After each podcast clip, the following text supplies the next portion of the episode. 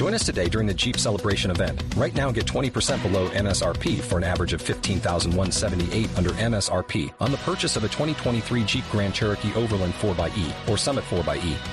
Not compatible with lease offers or with any other consumer incentive offers. fifteen thousand one hundred seventy-eight dollars average based on twenty percent below average M S R P from all twenty twenty-three Grand Cherokee Overland four by E and Summit four by E models in dealer stock. Residency restrictions apply. Take retail delivery from dealer stock by four one. Jeep is a registered trademark.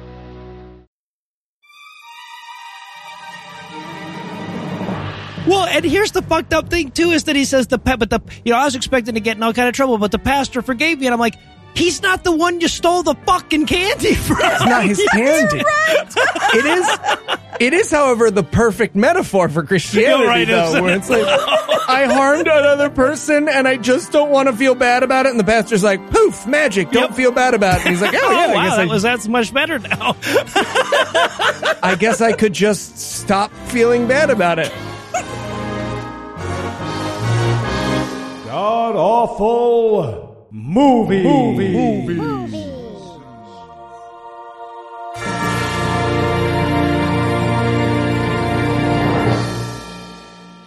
Welcome back to the Gamcast, where each week we sample another selection from Christian cinema because it's still better than Kirsten cinema.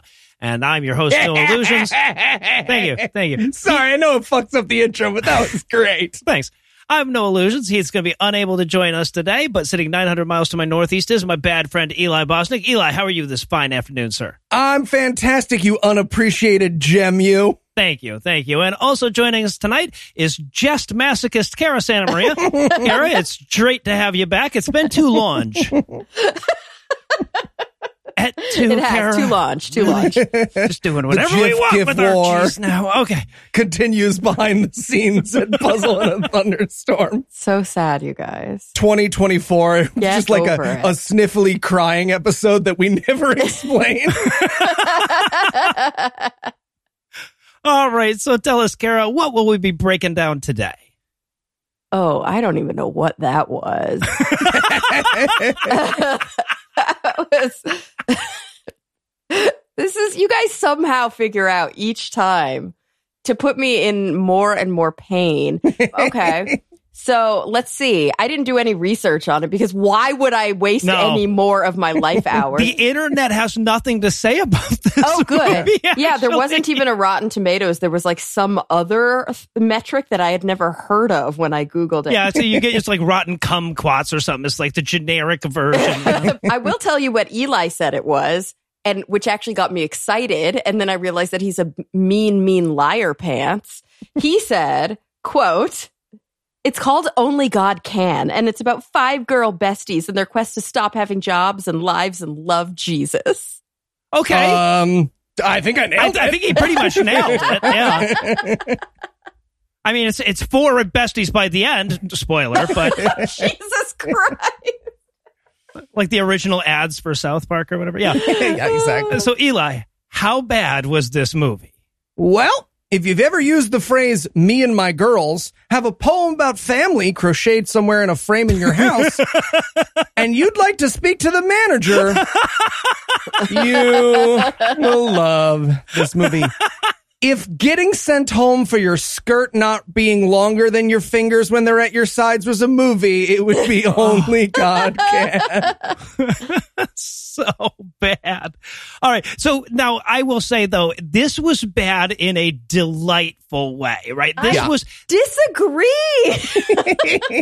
Like, okay. All right. This was bad in as delightful a way as any movie we ever review on this show. I guess, anyway. Oh, I see. Yes. This is a contextual badness. Exactly. That's exactly. True. Relatively speaking.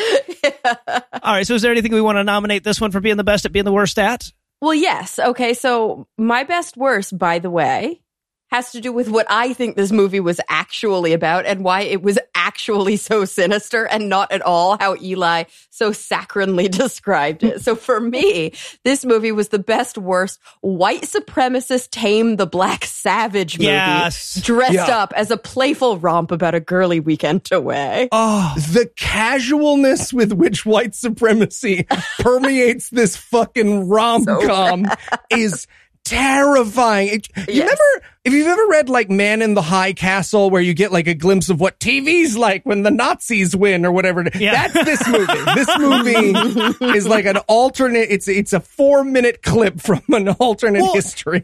That's what's so fucked up about it. It's not even just the the fact that there's so much white supremacy permeating the film. It's that they're so unaware of it. Yeah. Oh, it's oh. so secondary. They they like.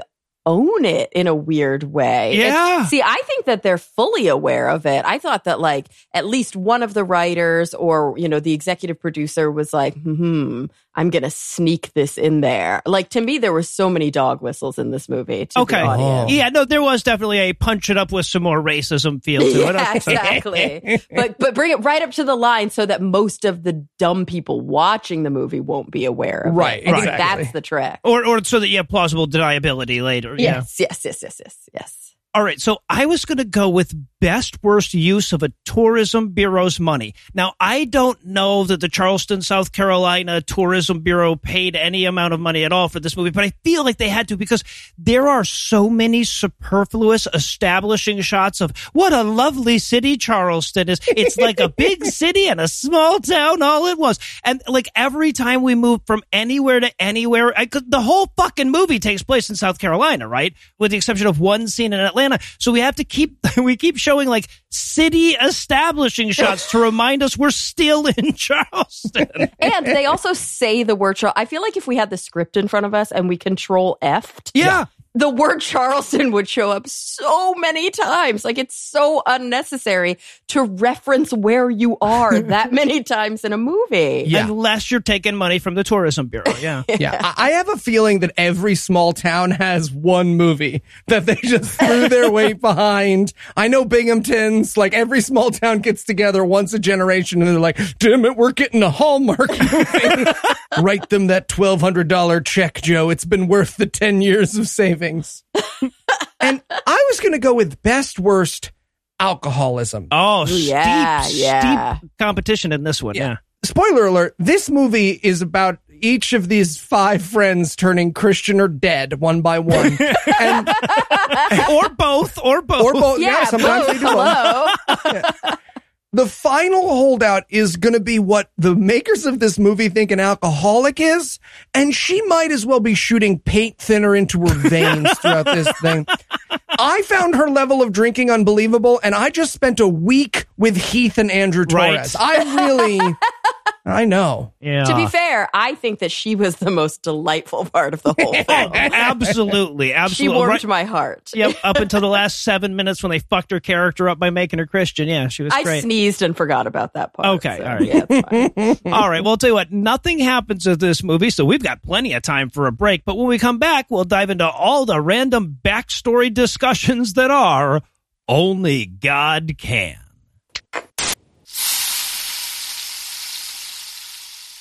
Oh, man, Cara, that smells amazing. Is that bacon? Not just any bacon, Noah. That's bacon from Moink. What's Moink? Moink delivers grass-fed and grass-finished beef and lamb, pastured pork and chicken, and wild-caught Alaskan salmon direct to your door. Their animals are raised outdoors, their fish swim wild in the ocean, and Moink meat is free of antibiotics, hormones, sugar, and all the other junk you find prepackaged in the meat aisle. That sounds and smells awesome. It is. And when you sign up at moinkbox.com slash awful to get a year of bacon for free, and then you get to pick what meats you want delivered with your first box, change what you get each month, and cancel anytime. So you got that bacon for free.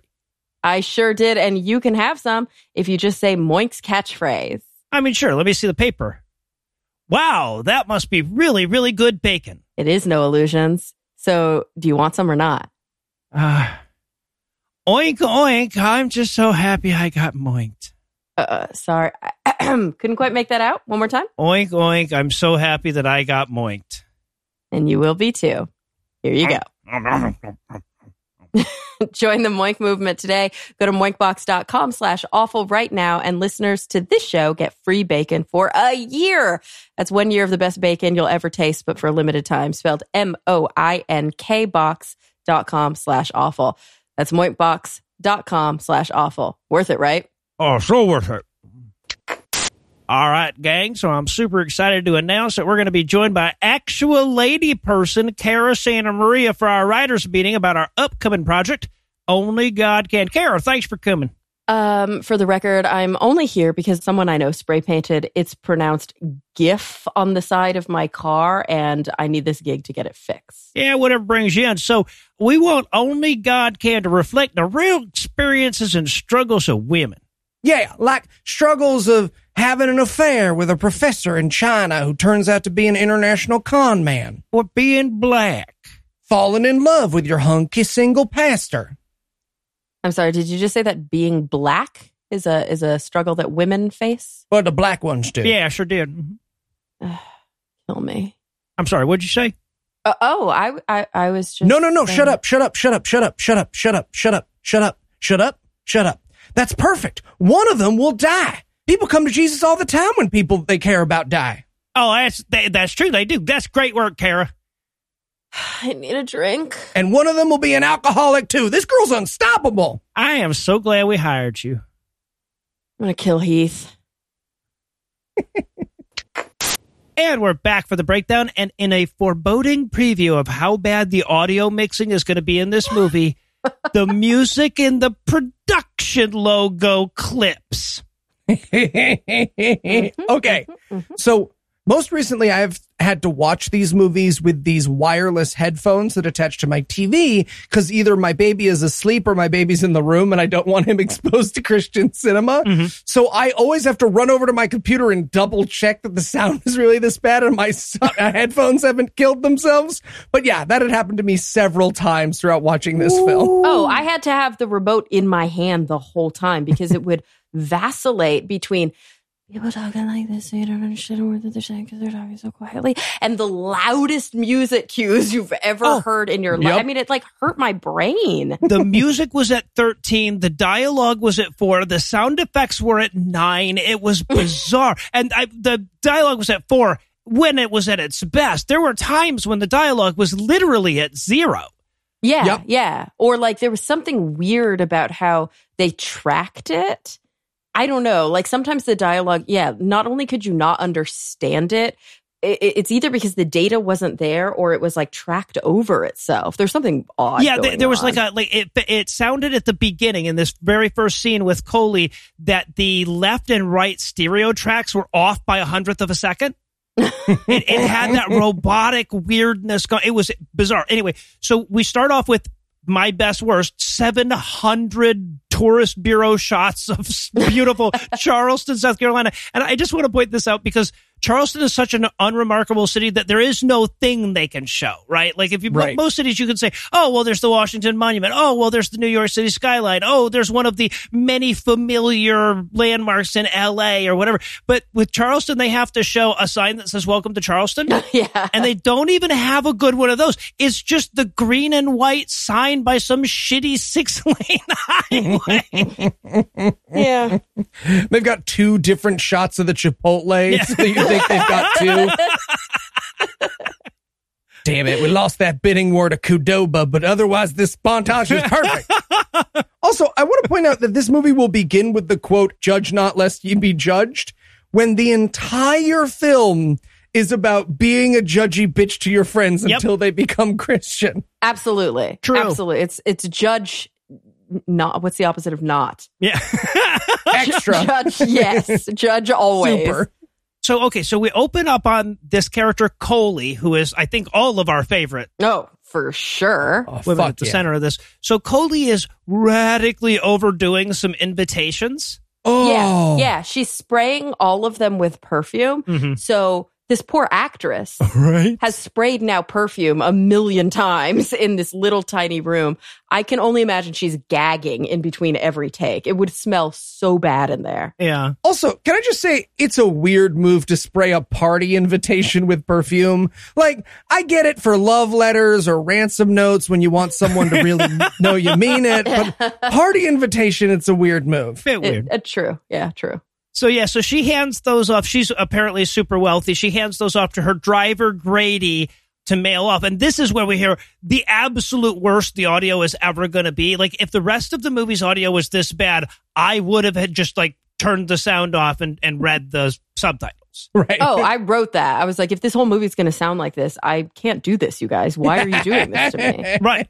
Right. It gets better. And I, th- I almost feel like it's, they put this intentionally at the end. So like from this point on, we could be like, all right, well, comparatively, the audio's yeah. okay, right? yeah. All right. So now we cut to the Garden Chapel Mega Church, where our main character, Sarah, is receiving her perfumed invitation. Mm-hmm. And this is where we meet Pastor Hot Rocks. Yes. yes. That's their nickname for him. And actually, it's Hot Rod because his name is Rodney, but I like Hot Rocks better. Oh, yeah. Hot Rod. But yeah, he... Yeah, he um, couldn't understand it because the audio was oh, so right, yeah, exactly. yeah, It took me so long to get Coley's name because Coley is not a name for a human being. I was like, is her name fucking Coley? Is her name Coley? It's the name of the, the writer, of the screenwriter, Colette. It's short for Colette. Uh, but yeah, I had a, I, I had subtitles on because the audio was so goddamn bad. It made it a lot easier. Oh, that's actually a really good idea. So at this point, this is where we meet... Yes, the creepy pastor who's extra creepy and the main character, question mark, Sarah. Yep. Yeah. I feel like she's the main character because yeah, they make so. her somehow flawless.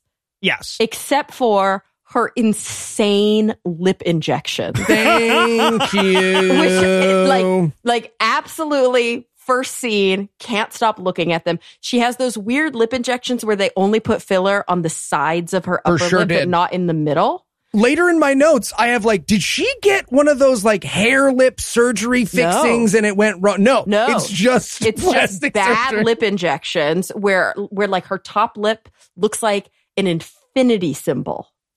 Like that's the shape mm-hmm. of her top lip, and I can't not. And they put her they put her in so much lip gloss yes. in every scene. I can't every not scene. look at them. Yeah, they might as well have like fucking John Madden arrows drawn on the screen yes, to her lips yes. in every right, fucking yeah, scene. Right? Yeah, they've got yes. nothing else blurred out but her lips. Yeah, and I wanted to highlight one other thing that you said there: the the creepy pastor. So. In any other movie, this guy is the creepy boss or something like that, the guy who's way too handsy or whatever.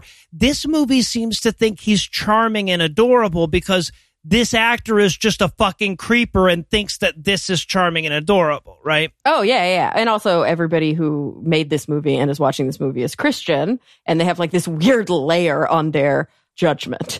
Like it's it's legitimately the weirdest thing. He's not attractive. He says all the wrong things. Yep. Like, so basically the whole, pr- and this scene sets up the premise of the movie, which is Sarah can't decide if she wants to go hang out with her friends. Mm-hmm. And so she's having a moral conundrum and goes to the church to ask her pastor about it. Yes. How is that a concept for a movie? so, mm-hmm. Like, I was so confused by this whole scene. And he's like, hmm, hmm, I'm listening intently to this really privileged problem. And yeah. meanwhile, the woman who works at the church is like, Pastor, I'm sorry, but you have a phone call from a dying woman. Would you like to take it? Or do you want to keep talking to this dumb bitch about her non-problem? Right. Well, so her whole fucking issue is like, me and my college friends get together every year for a reunion, but they're not very Christian, and I don't know if I should go.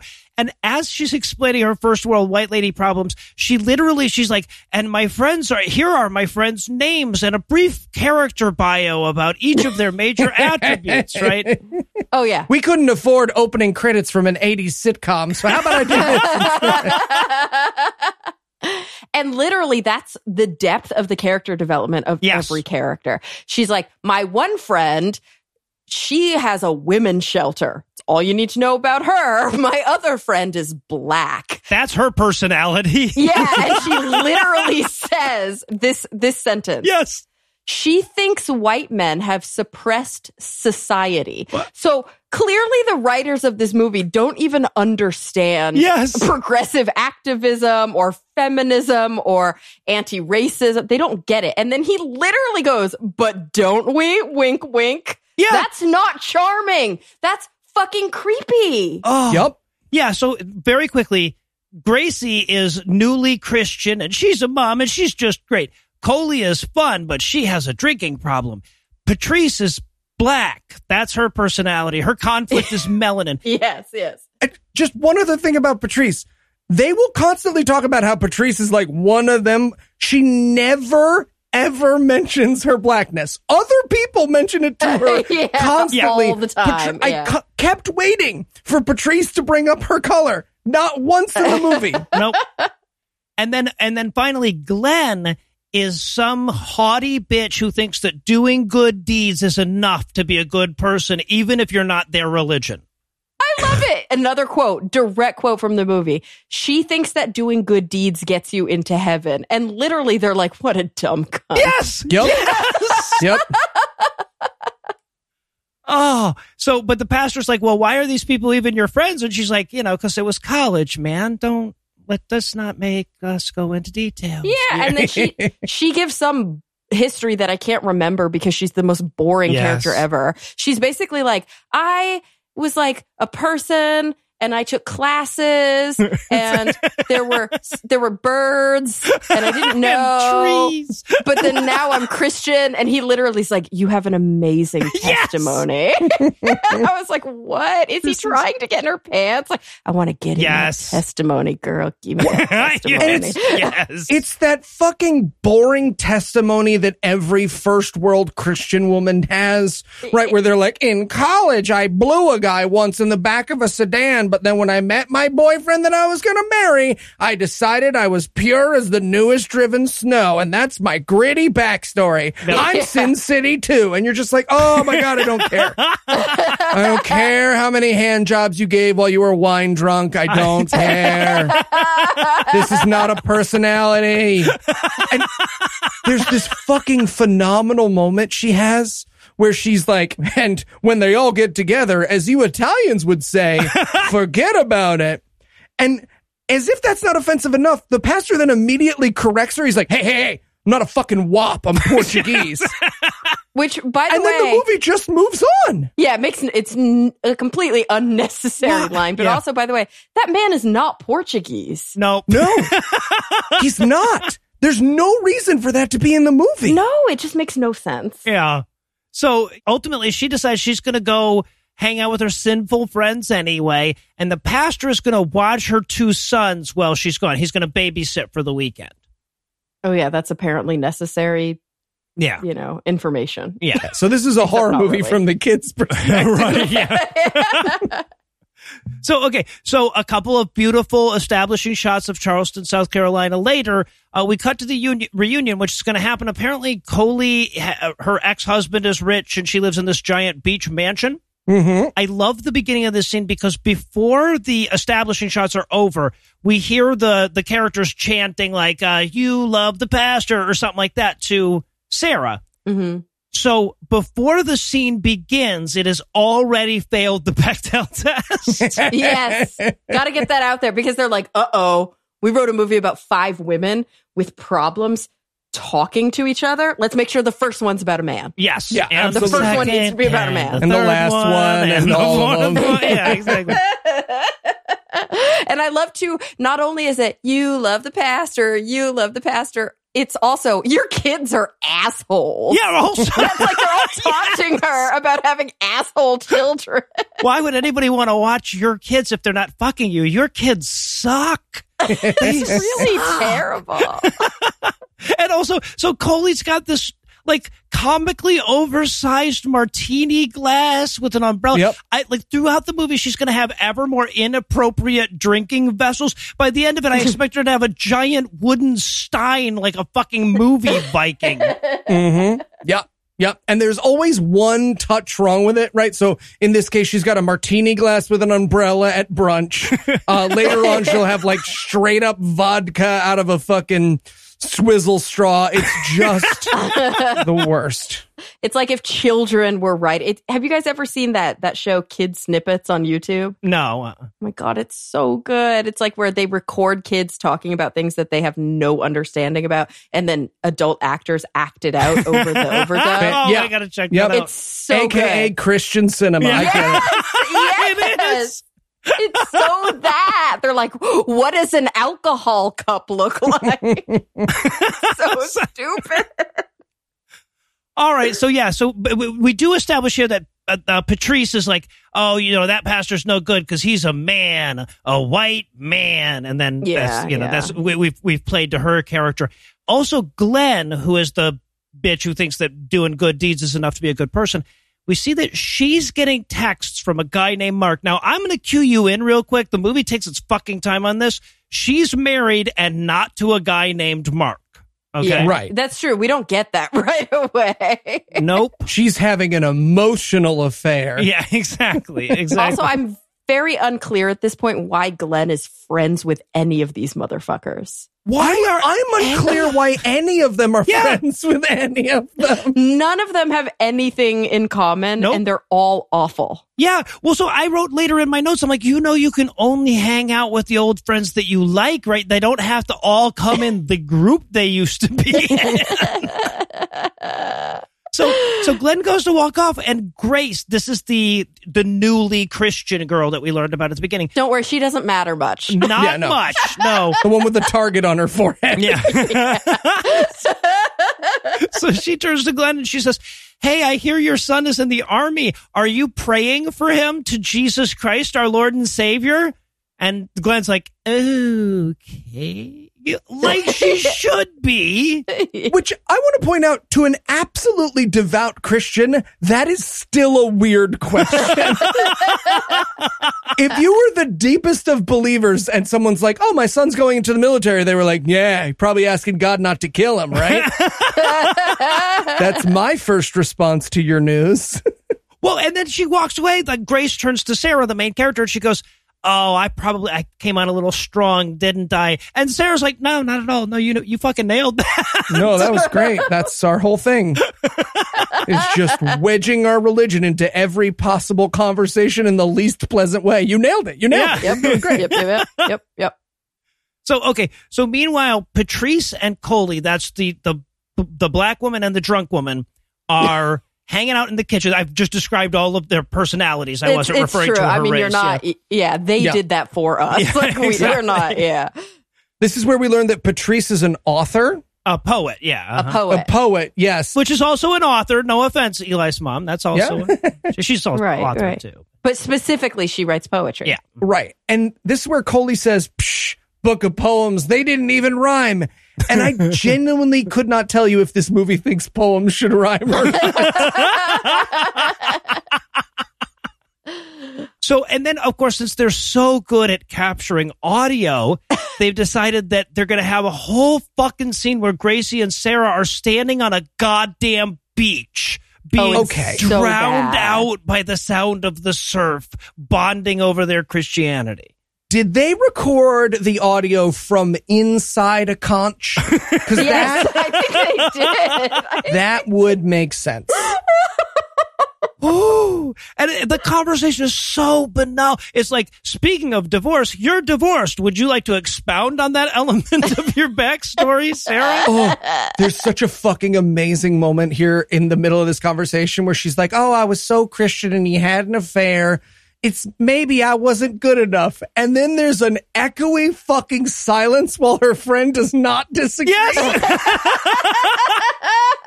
Well, okay, but she goes like, you know, my, my husband left me because she, he said I was a Christian zealot. And the last straw for him is when I wanted to keep our kids out of school so I could hide them from evolution and the age of the earth. Yeah, yeah. And it's like, sure, reasonable. Mm-hmm. Yep. I would have left you too. Yeah. And well, then they have to back away from that. She's like, oh, so he was having an unrelated affair even before I was Christian. So it's not Jesus' fault. It's he's a bad person. Fault. Yep. Yep. He also used his computer too much. I don't know why I'm listing all the things I didn't like. This is a weird order for me. And then after Sarah, main character, talks about all of her non-problems, then Grace, the character who doesn't matter, you, soon you'll see, blonde, pretty girl, mm-hmm. is like, like kind of ugly crying at this yep. point, right? Yep. About how she loves Jesus and everything was hard in her life, except none of her problems are real problems. She's like, I have kids who love me. uh, and life is sometimes slightly stressful. My yoga class got canceled. And you're just like, what is this? Like, what? These people don't matter. She yep. ugly cries almost every conversation that she has in this in this movie. It's pretty amazing. Honestly, You Do Too Matter could have been the title of this movie. Or My Life is Harder Than Your Life, comma, Black Lady. Yeah, right, right.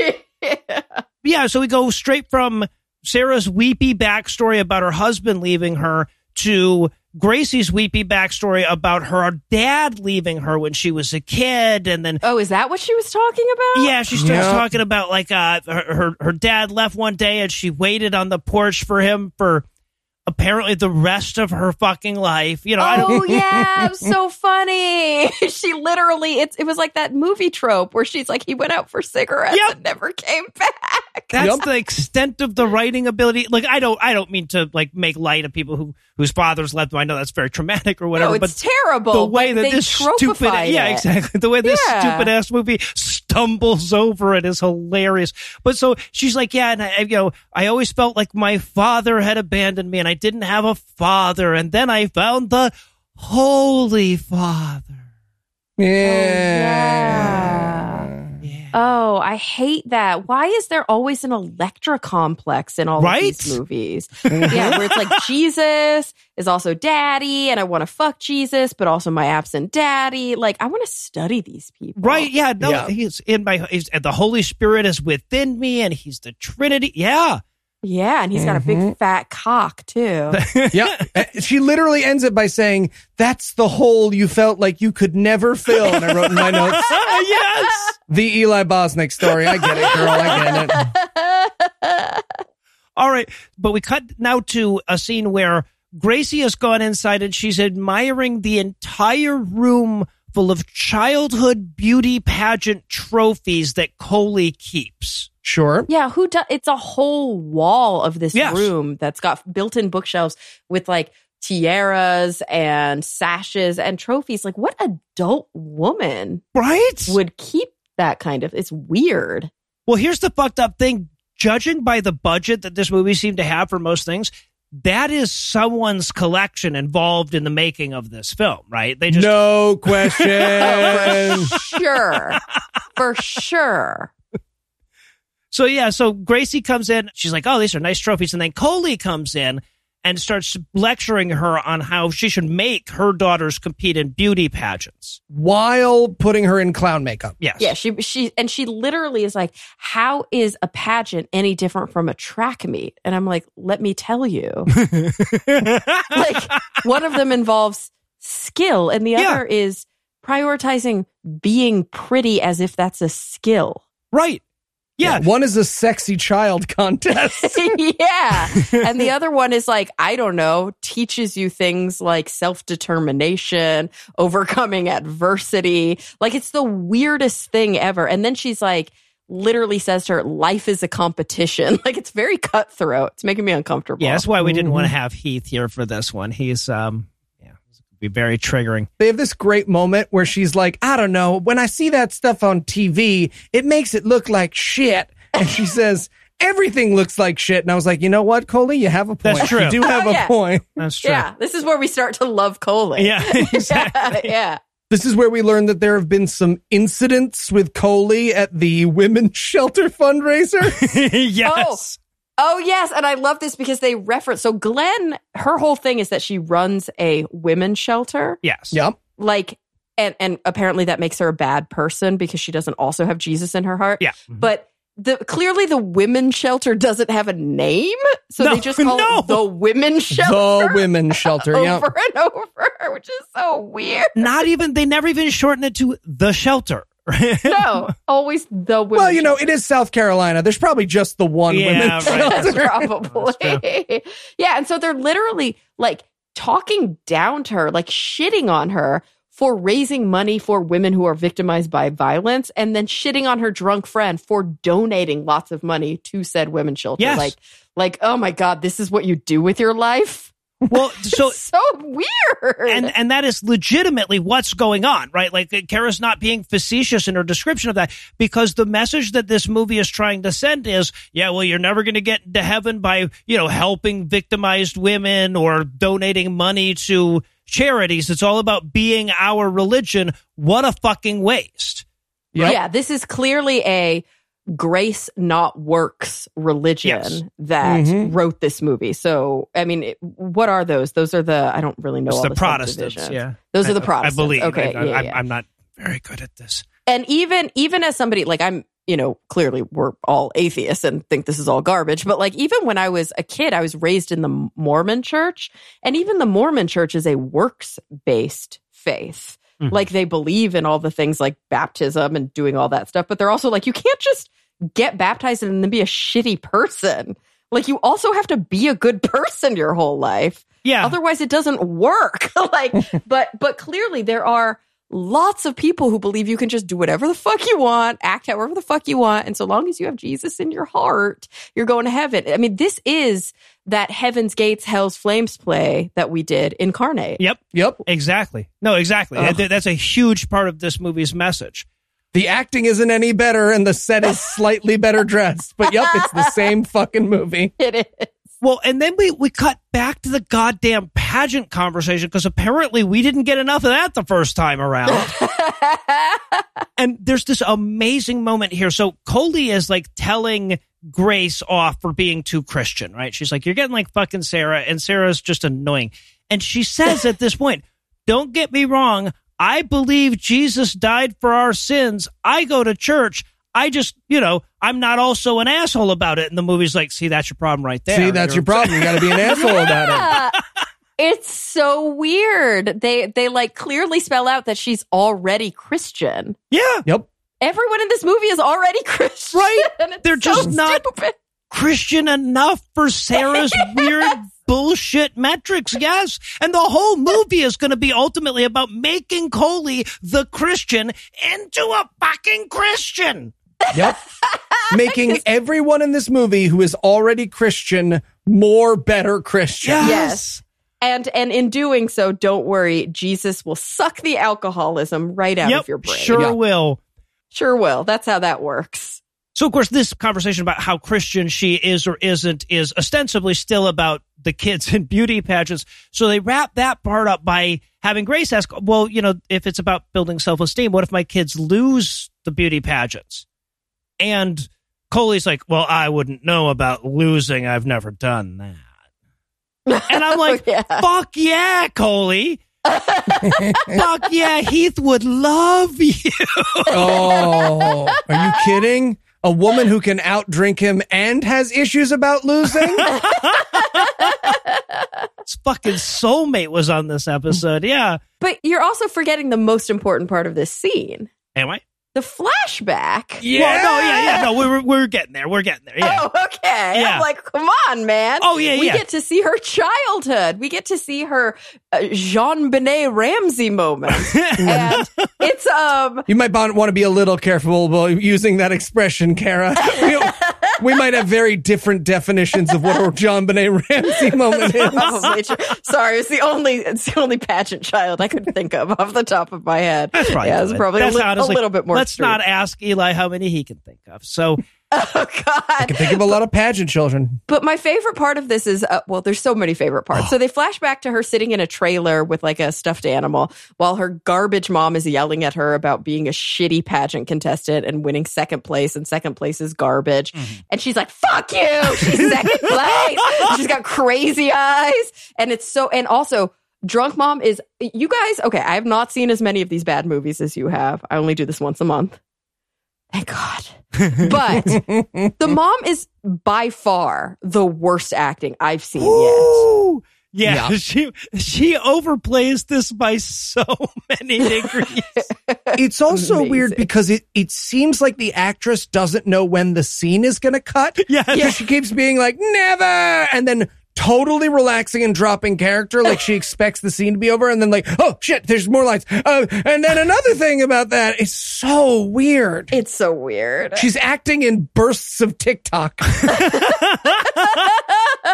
Well, and she just keeps saying the same things over and over again. Like, it's like the actor instinctively knows that this scene shouldn't be this fucking long. Yeah. But it goes on forever. She just over and over again screams the same shit before storming out of the trailer to sulk and smoke cigarettes, I guess. Yeah, yeah. Clearly that's what she was doing. All right. Well, I'll tell you what. I, I know I need a minute to process all this new character information we just got, so we're going to pause for another break, but we'll be back in a minute with even more Only God Can. But you can buy Hot Pockets by the pallet. It's not about the money, Noah. I've talked to you about this. Hey, hey guys, what are you arguing about? We're trying to figure out what to do for food tonight. Noah doesn't want to eat anything but Hot Pockets. And Eli wants to go to a restaurant that only serves mustard. Okay, for the record, Poupon has a Michelin star. Guys, guys, if you want to eat delicious food at home, why don't you try HelloFresh? What's HelloFresh? Well, with HelloFresh, you get fresh, pre-measured ingredients and mouth-watering seasonal recipes delivered right to your door. Skip trips to the grocery store and count on HelloFresh to make home cooking easy, fun, and affordable. That's why it's America's number one meal kit. Hmm, I don't know, Cara. I like a little variety in what I eat, you know? Well, HelloFresh offers fifty menu and market items to choose from every week, from vegetarian meals and calorie-smart choices to extra special gourmet options. There's something for everyone to enjoy with recipes designed and tested by professional chefs and nutritional experts to ensure deliciousness and simplicity. Wow, that's a lot of variety, but that's got to be super expensive, right? Actually, HelloFresh is over thirty percent cheaper than shopping at grocery stores with pre-portioned ingredients that ensure you won't spend money on excess food that ends up going in the trash. Yeah, HelloFresh actually sent us a box to try, and the fact that each recipe comes in its own bag makes unpacking and getting ready for cooking a breeze. All right, Cara, I'm sold. Where do I sign up? Just go to HelloFresh.com slash awful fourteen and use code awful fourteen for up to fourteen free meals, including free shipping. Wait, that's HelloFresh.com slash awful fourteen? And use code awful fourteen for up to fourteen free meals, including free shipping? That's right. So, Eli, that place you were going to go the other night was a mustard restaurant? Oh, no, that was a different thing. Same name, though. Confusing. I can see why that confused you. Uh, Gross. Poupon. Patrice, thanks so much for coming. Oh, I wouldn't miss it for the world. So wonderful to help women in need. Of course. Is Coley coming? She said she was, but I haven't. Um... Boom, baby. Sorry. Sorry. I'm late. Fucking valet took forever. Oh, Coley, we don't have valet parking. Well, then some motherfucker stole my car again, so... Col- Coley. I may have given my car to someone on accident again. Got it. Well, why don't we just sit you down? We can start the silent auction. Hey, hey, I got something silent for you. Col- Coley, that, that wasn't silent. Yeah, well, it wasn't a fart either. Oh, Jesus. Chip myself. We got it. And we're back for more of this shit. We're going to open back up on Sarah setting the table for dinner. And yes, her play settings include a Bible for each guest. Now, it'll turn out that they all have a tradition of giving gifts to each other, and this is her gift, which is pretty shitty by itself. But at first, it just seemed like she's like, okay, a spoon for the soup, a fork for the fish, a fork for the meal, and a Bible. And a Bible for the sin. So she's, she's setting the table. Coley's making dinner. She starts fucking with her. She's like, apropos of nothing, you're a Christian. Christian, Christian, Christian. You're too Christian. I always love the moment where these movies try to do like a make fun of themselves thing, right? It's like it's like when you're trying to do a roast of a friend and you've got to see how hard you can go. Right. Right? They're like, oh, you're so Christian, you make a cake. Yeah. Okay, you're not crying. Make a cake is cool, yeah. Well, it also gives you this weird insight into what they think bothers us about them, right? Yes. Oh, you Christians, you're always so good to everyone and kind. Fuck you. Oh, it's so bad. And also, okay, I think they've all had a lot of plastic surgery. All I'm going to talk about in this whole scene is how is like superficial shit about how people look. Because this thank okay. you, Cara, for beginning it. Because every woman in this movie is beautiful except for one crazy flaw, right? Main character, lovely except for the lip filler. African-American lady, lovely, except one of her eyes is facing in a different cardinal fucking direction than the other one. Chloe. That can be lovely. Chloe looks like she was attempting a fucking... Uh, who's that one that's who's in all the Chloe? Christopher Guest There's movies? There's no Chloe. What's her name? Chloe. Oh, Coley. Coley. Coley. Coley looks like she's trying to be that woman that's in the Christopher Guest oh, Stifler's movies. Stifler's mom. Yeah, Stifler's mom, but mm-hmm. unironically. Mm-hmm. And Glenn looks like she's going to lose the mayorship to Bill de Blasio. It's really, it's a whole thing. What I'm seeing is a lot of perfectly lovely women who had perfectly unnecessary plastic surgery. Yes.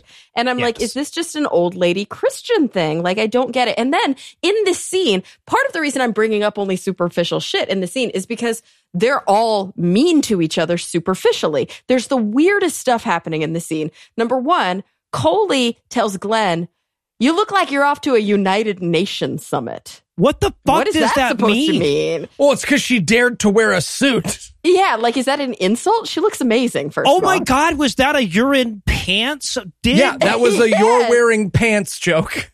Also, what temperature is it in this house? Unclear. Coley is dressed like a Victorian vampire. Mm-hmm. Yep. And mm-hmm. Gracie is wearing a sundress. Yep. It's the weird... Coley is literally wearing like a velvet coat with large, like a large bow at the neck. And Gracie's wearing like a flowing floral sundress. And I'm very confused as to how they all look comfortable. Right. Right. It's clearly different temperatures on different sides of the room by a lot. And then, okay, so while they're bitching at each other and all of that shit, Patrice takes Glenn aside and she says, hey, look, we've done a really sloppy job of introducing this to the film. Do you want to just spell out the fact that you're flirting with a guy you, that you're not married to on mm-hmm, your on your text mm-hmm. messages? Do you want to just like make that clear to the audience? And she's like, yeah, okay. All right.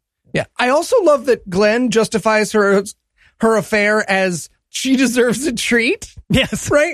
Look, I have a plastic container of vegan cookie dough bites that I grab one of every four seconds as a little treat for Eli.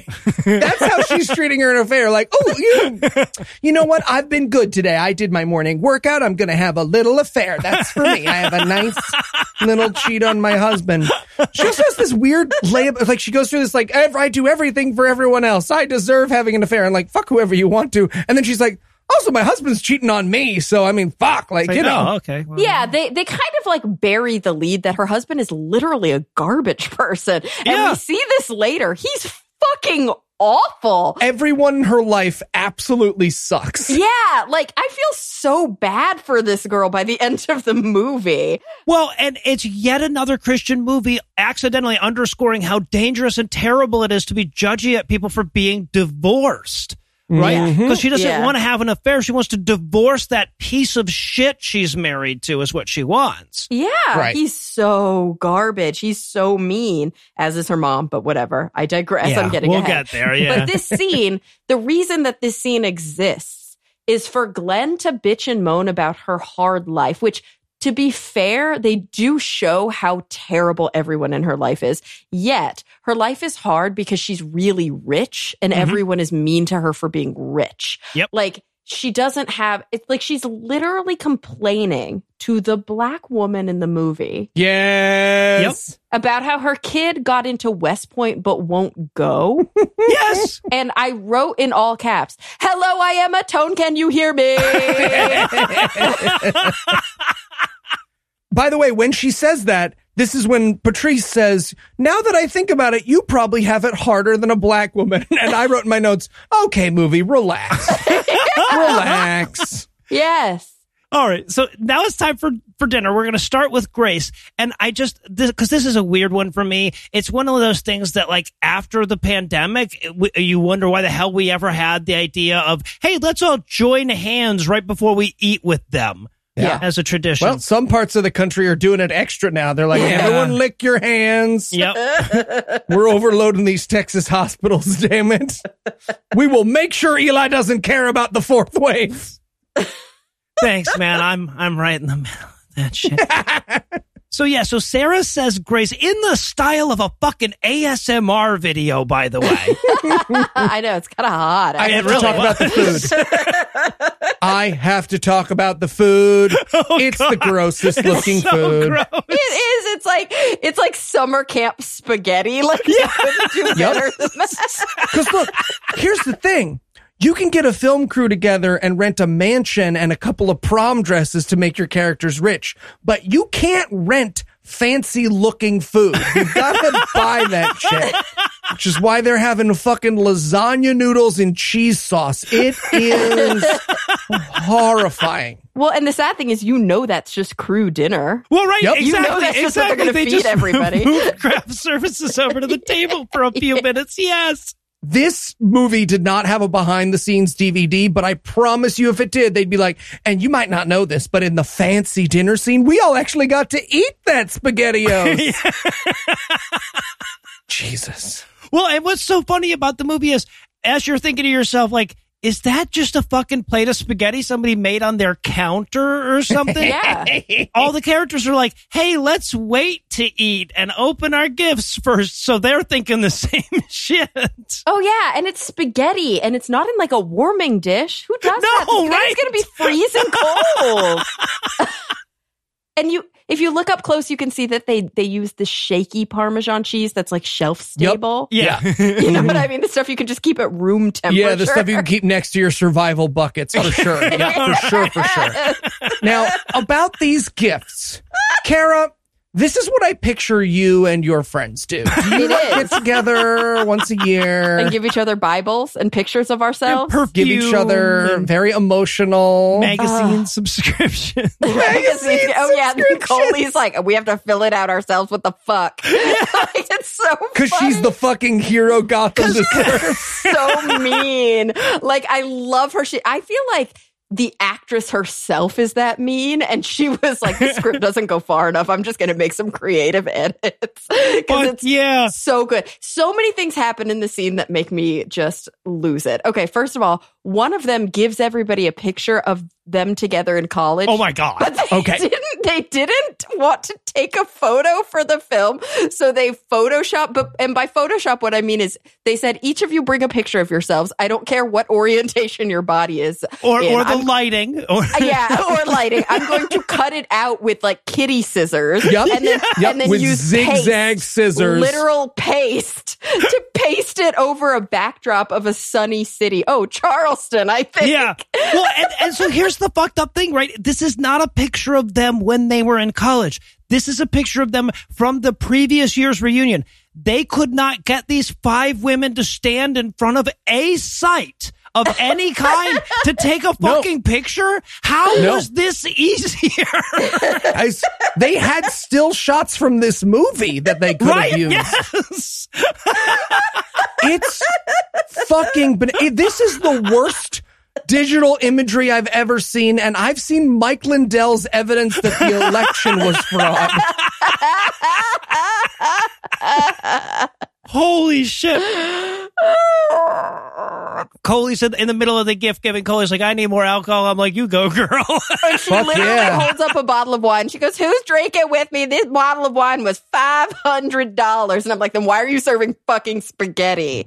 Yeah. I'm so confused. So all the money went to the wine. It's also super not. Like, they, they did their best to hide the fucking Boone's Hill Strawberry Farm label.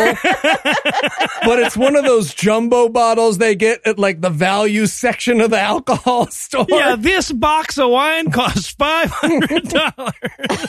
And of course, because Gracie has been on screen for more than two minutes, she has to have a weepy, ugly cry about how important Jesus is to her. She essentially, she gives us the same came to Jesus speech that she just gave on the beach five fucking scenes ago. I know. It's so unnecessary. It feels like she was workshopping it on Sarah. And I think I think that is what they were doing, Eli. Yeah. I think that's like, not just to be funny. I think that's like, oh, it's so hard to come out to your friends as Christians. So yeah. She practiced on the Christian.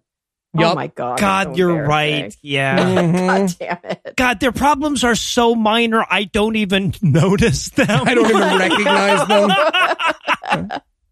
All right, so we we cut to after dinner. Coley is, they're, they're trying to do Coley is like way too drunk, but she seems so pleasantly inebriated. She seems like she's having a blast. She doesn't have to drive anywhere tonight. She's also, for real, like if you remember her at dinner, she was like, you're a fat cunt. I need to drink. Like she's awful. And then after dinner, she's like dancing and she's like, I love you all so yeah, much. You're right. Like, yeah. I really like her drunk. Right. She's so much nicer. And they're like, whoa, put her in the scrubber with a hose pipe on her. Like, I'm just saying, this is very unreal. I, as someone who has ridden in an Uber with Heath and Andrew after a wine tasting, they have a lot to learn about what someone who's actually wasted acts like. so, so, yeah, so everybody goes to bed. There's a thunderstorm outside, so we see an awful lot of stock lightning footage that they had. Yep. They they yep. they bought the whole fucking thing. They're going to use the whole fucking thing, right? It felt like there was a storm during filming and they weren't going to waste it. Yeah, it's not like this storm matters, you know. Yeah. Well, it kind of matters. Well, it because it's it, like actually a really important plot point. It depends on how much you care about Grace.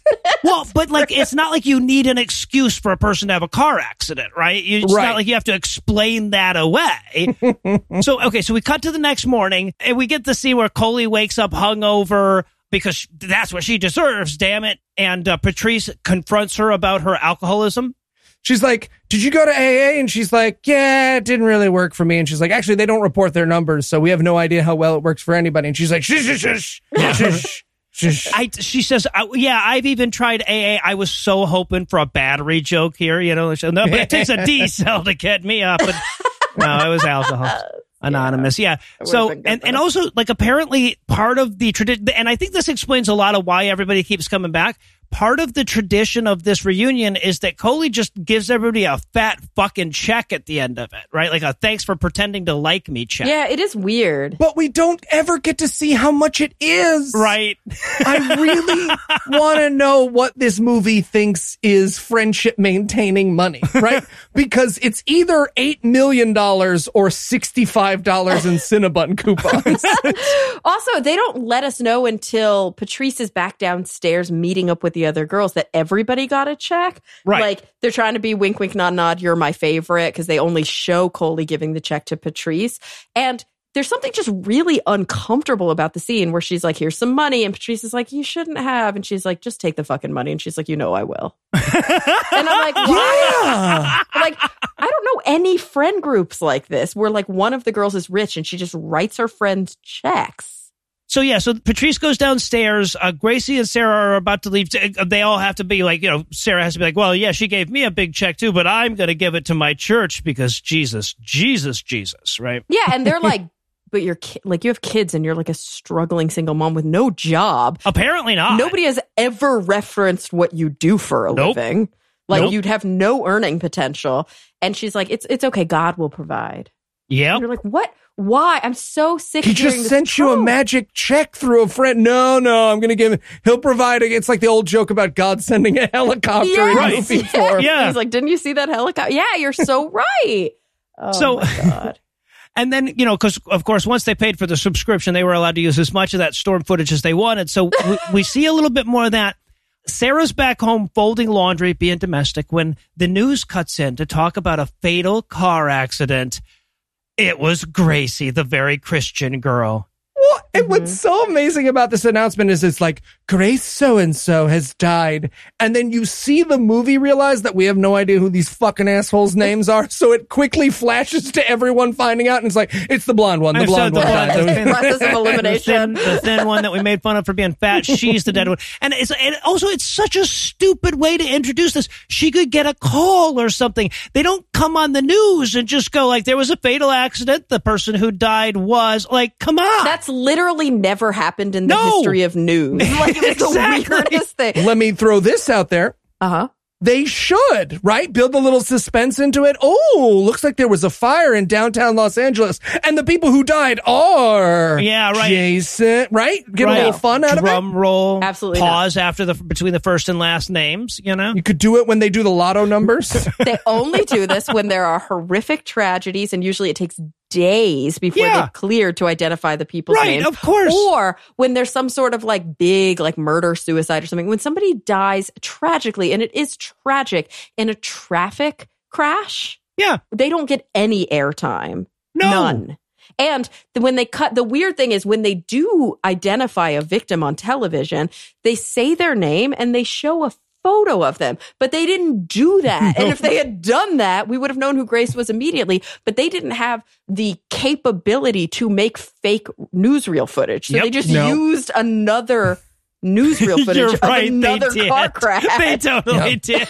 A different person's actual death. They were and like, they, they won't mind. It. Yeah, it was yeah. bad. For a Christian movie. It was like in Canada too. It was like the wrong kind of like cop cars. Well, right, yeah, no, they were driving on the other side of the road or something. It's yeah. like very strange. Watching a Swedish cop get out and like use their special prongs that only Swedish cops get. It was, it was a weird so, scene. It was, no, it's a good topic. So yeah, the news guy might as well say, you know, and here's hoping she was right with Jesus. Yeah, yeah. Now we cut over to Coley sadly putting on makeup. She's gotten the news as well, and this is, I do believe, the first time in all of God-awful movies that we've ever had to watch a character flash back to their own flashback. Right? Yeah, she flashes good. back during this big, long flashback. It includes the flashback to when she was a kid. I wanted the kid to have a flashback to her coming in second place in the beauty contest. And then she goes to the car to go to the funeral, and legit, her driver's like, "You look like shit, lady." Yeah. like, it's, it's the most judgy.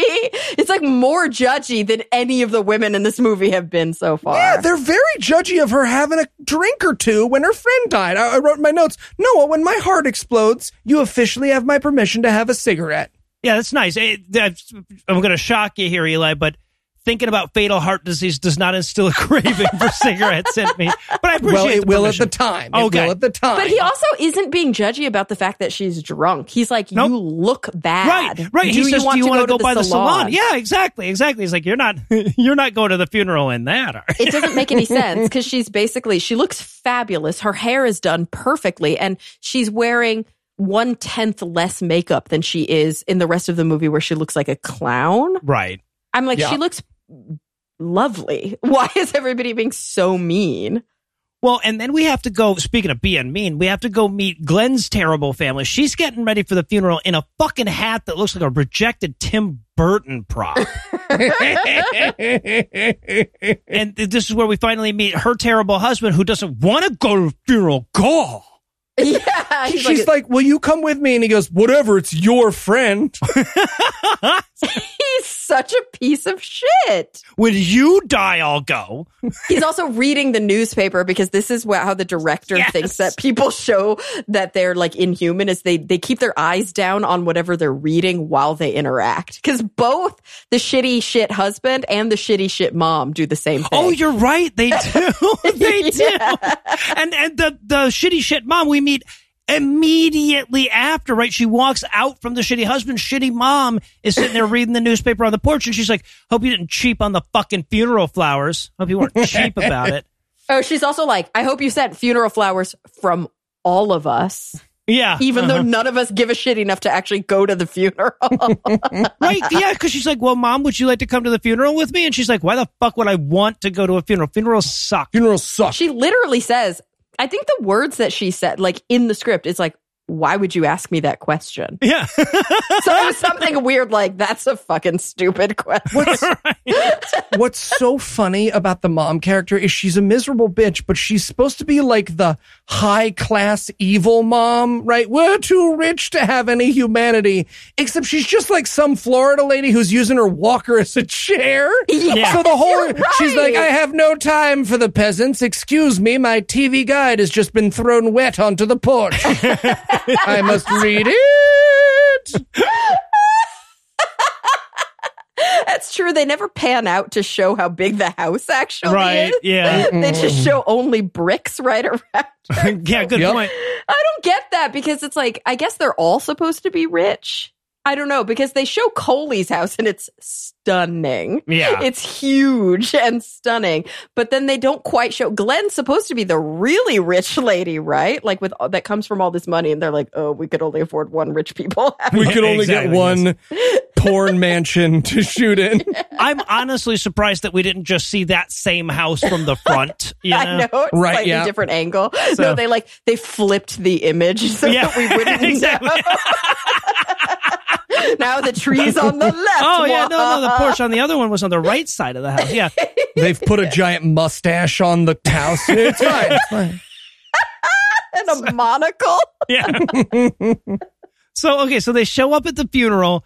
Coley is drunk and not at all up for this shit. And I'm thinking to myself, yeah, man, it's a funeral. You can just not be judgy about that kind of shit, right? Like, yep. her friend yeah, she died. She doesn't even seem that drunk. She just mostly looks sad. Right. And everybody's yeah. like, oh, God, you look like shit. And it's like, why is everybody so mean to her? She looks perfectly nice. Right. Glenn sees her. And she's like, oh, your hair is terrible. Let me put this ridiculous hat on you instead. Now you bear the curse of the hat that cannot be undone. It's like the fucking movie from The Ring, that hat. So, yeah, so we go inside the church for the funeral. Everybody's really sad because religion doesn't work. This is where we meet Gracie's mom, who is apparently like the group mom. Everybody loved Gracie's mom, right? Yeah, she says, can we all still keep calling you mama? And I was like, or what? You have like a, a title removing in some kind of ceremony where you all tear a piece of her garment one by one? I also have to point out that there is a baby in this scene, mm-hmm. and the baby obviously does not know what acting is, and everyone's crying, and the baby is like, what are you all doing? You're all freaking out. You guys are all freaking out. What's going on? They yeah. hand her to what her quote-unquote mom, and she's like, I do not know this fucking woman. And she looks directly off camera, and she's like, Mom? Mom? Yeah, right. Why yeah, did you exactly. hand me this stranger? Well, and there's this, okay, so it, we have, and what we're seeing is Sarah walking through the funeral, just killing it at funeraling, because she's so Christian. Right. And then like one of the ways in which she kills it is she takes care of the baby during the funeral so the grieving mother won't have to. Right. But the baby so obviously does not want to be with this lady. They can barely yep. get the three seconds of film required to tell us that. Very much so. Yes. Oh, oh. And this, I love this so much. This is where we get to see what this writer thinks that an award-winning poet's poem would sound like, right? Holy shit. It's so bad. Roses are red, Gracie is blue. Oh. She's dead now, and so are you. No, you're not dead. Well, say, soon, the people so will be you. Who wrote this poem got in a fight over whether or not it could rhyme, yes! and so it yes! doesn't, but it almost... Yeah, it's like they wrote a poem that rhymes, and then they go, wait... Way, I think atheist lefties don't rhyme. So we should probably change a few words. Wait, wait. If their poems don't rhyme, how do they crochet them onto a pillow and then put that prominently whenever they have guests? That doesn't make any fucking sense. How's it even a poem if it doesn't rhyme? Yes. How do people know what to do if they sprinkle when they tinkle? Think. And then my favorite part is after the poem, there's this like sort of hot dude that gets up and plays a sort of good song.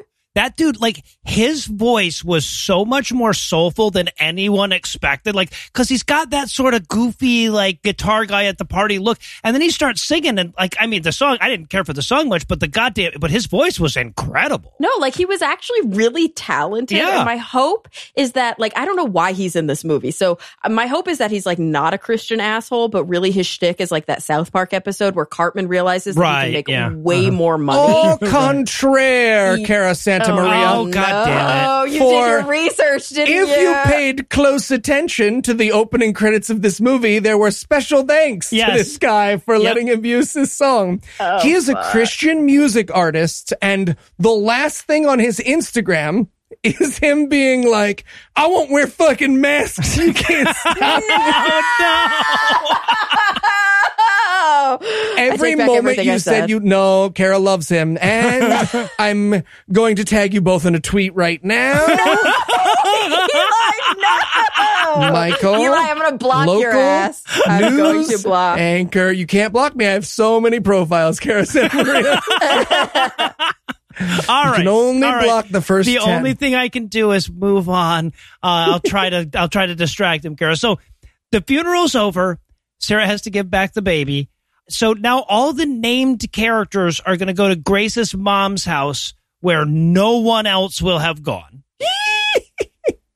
They have this insane moment where they have to justify the fact that the family won't be there. So they're like, we'll see you back at the house. We're going to go to the gravesite, but you guys go to the house. We'll be mm-hmm. at the gravesite while you're at the house. Mm-hmm, yes. Mm-hmm, mm-hmm, yeah. And clearly these actors were told to vamp about the funeral for a few minutes, mm-hmm. like as they wait for this scene to go. So, and it goes so wrong so quickly. So Patrice is going to spend pretty much the rest of the movie talking about how great that anti-masker song was.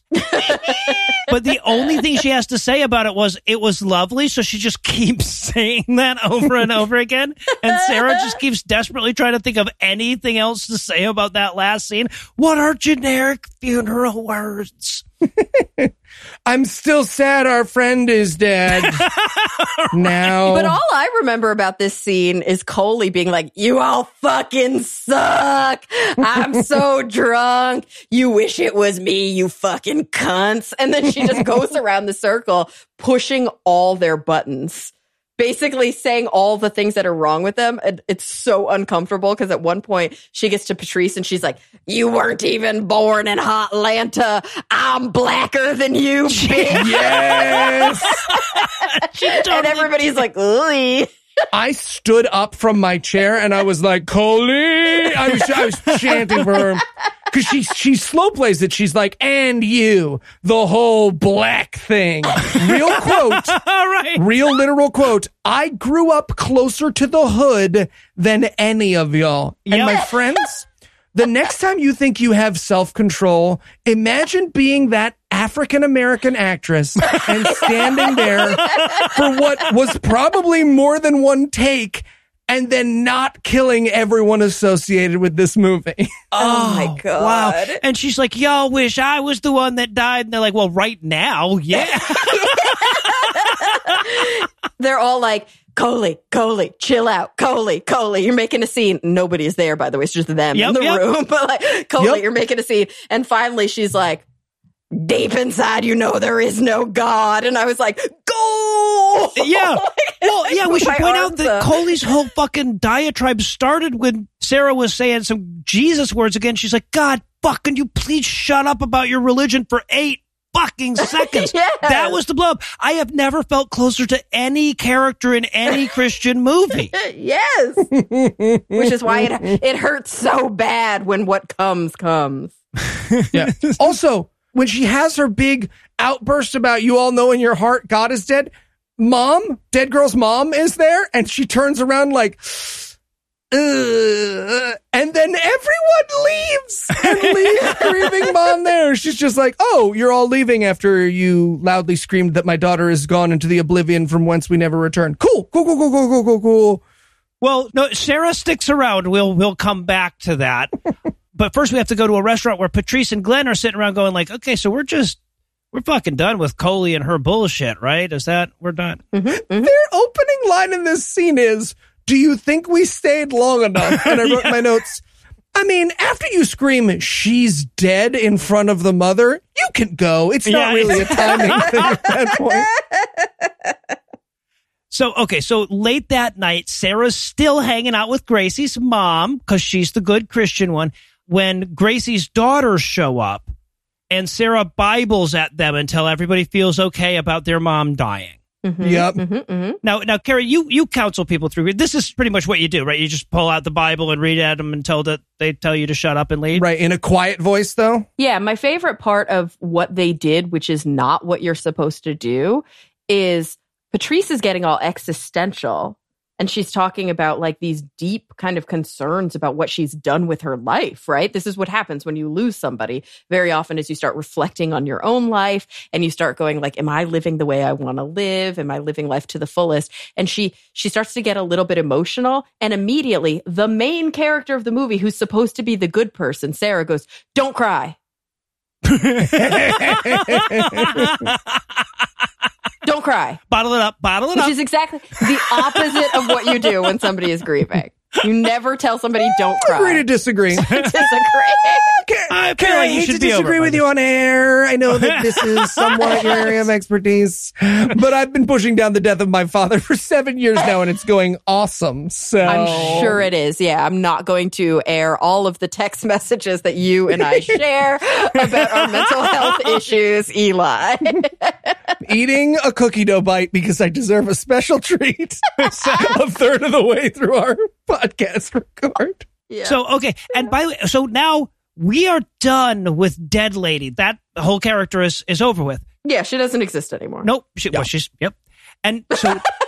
like in the movie. I mean, not like yeah. the world.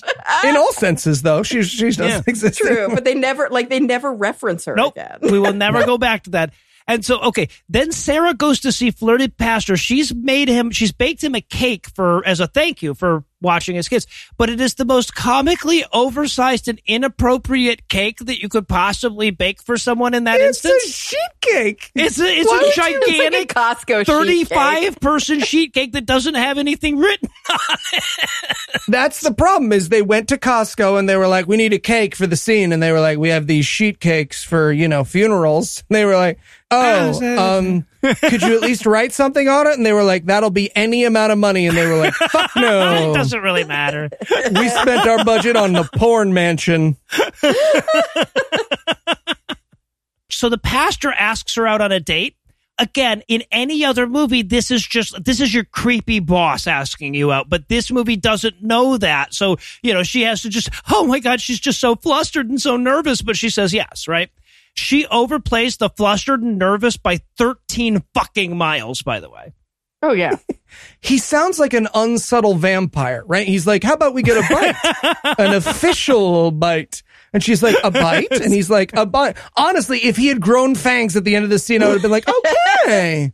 Oh, a bite. Also, right after... she agrees to go on a date with him. He's like, you can call me Rodney. We're going on a date. And she's like, I really need to still call you Pastor. And he's like, oh, it's a kink thing. Okay, yeah, I mean, yeah, right, that's so what... Sure, sure.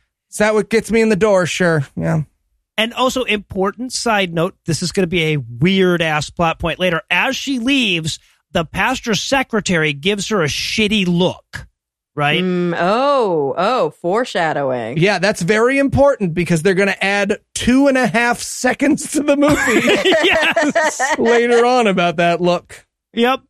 All right. Well, this movie has officially moved on to a plot about Sarah and Pastor Rod hooking up, so I need a minute to readjust. But first, let me give Act Three the hard sell.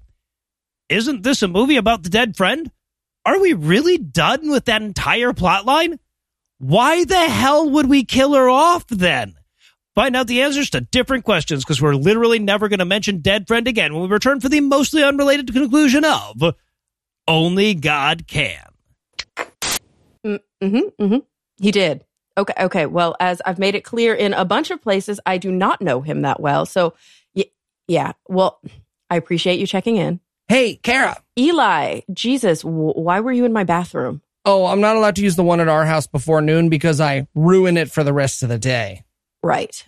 Horrifying. So listen, have you been using my name to try to audition for John Wick four? Yes. Yes, I have. But enough about that. Did you get that picture of a pug I sent you? W- which one? Any of them. You didn't text me back. Oh, yeah. My service is um bad. Oh. Well, then you should consider switching over to Mint Mobile. Noah, what are you doing here? Also, once Mint Mobile. I was making sure Eli used the actual bathroom instead of your walk-in closet. Appreciate that. I mean, who has a closet that big? First time was on you, Cara. First time and, was on you. And Mint Mobile offers premium wireless service starting at just fifteen bucks a month. fifteen bucks a month? What's the catch? There isn't one. Mint Mobile's secret sauce is that they're the first company to sell wireless service online only. By cutting out retail stores, there's no crazy overhead costs that get passed down to you in the form of mystery fees. Instead, Mint just passes on sweet savings direct to you. Yeah, when Mint became a sponsor, I switched my whole family over, and we're never going back. The service is great, and it's a fraction of what I was paying before. But do I get to keep my phone? Yep. Use your own phone with any Mint Mobile plan and keep your same phone number along with all your existing contacts. And if you're not one hundred percent satisfied, Mint Mobile has you covered with their seven-day money-back guarantee. All right, guys, I'm sold. So where do I sign up? To get your new wireless plan for just fifteen bucks a month and get the plan shipped to your door for free, go to mintmobile.com slash gam. That's mintmobile.com slash gam. Cut your wireless bill to fifteen bucks a month at mintmobile.com slash gam. Awesome. Thanks. All right. Well, then I guess it's time to catch you up on some pug picks. So this is Little Pickles, and she is so sassy. She's borking at the neighbors. Don't care. Classic. Don't care. Patrice, it, it's so wonderful to see you. Well, of course. How could I not come? I mean, the children's hospital. Yes, it is such important work. Well, I've been meaning to ask you. You didn't invite... What's Huh? I, you guys remember that from the commercial? No? You're all too young. Well, you'll get it when you're... Actually, never mind. Never mind. You won't hello, Coley. Um, it's good to see you. I I didn't know you were invited. I wasn't. I was actually in the hospital anyway. Saw you on my way out, so... Well, Coley, why were you in the hospital? Tried to fuck a fire hydrant again. Oh, oh Coley. What can I say? I like 'em thick. Uh, Coley, why don't we just... Wait, wait, wait, wait, wait, wait, wait. Tell me that in one second. I got something to say. Everyone, everyone, please. Ching, ching, ching, ching, ching. Ching, ching, ching. I just want you all to know, if your kid dies... Coley, God. I said if. Grow up. Get a Costco membership. Anyway, if your kid dies, there is no God, and they're going to return to the void from whence they came. Coley, Coley. Also, also, can anyone give me a ride home? My car has a breathalyzer, and no, queefing on it doesn't work. It's Christmas, Coley.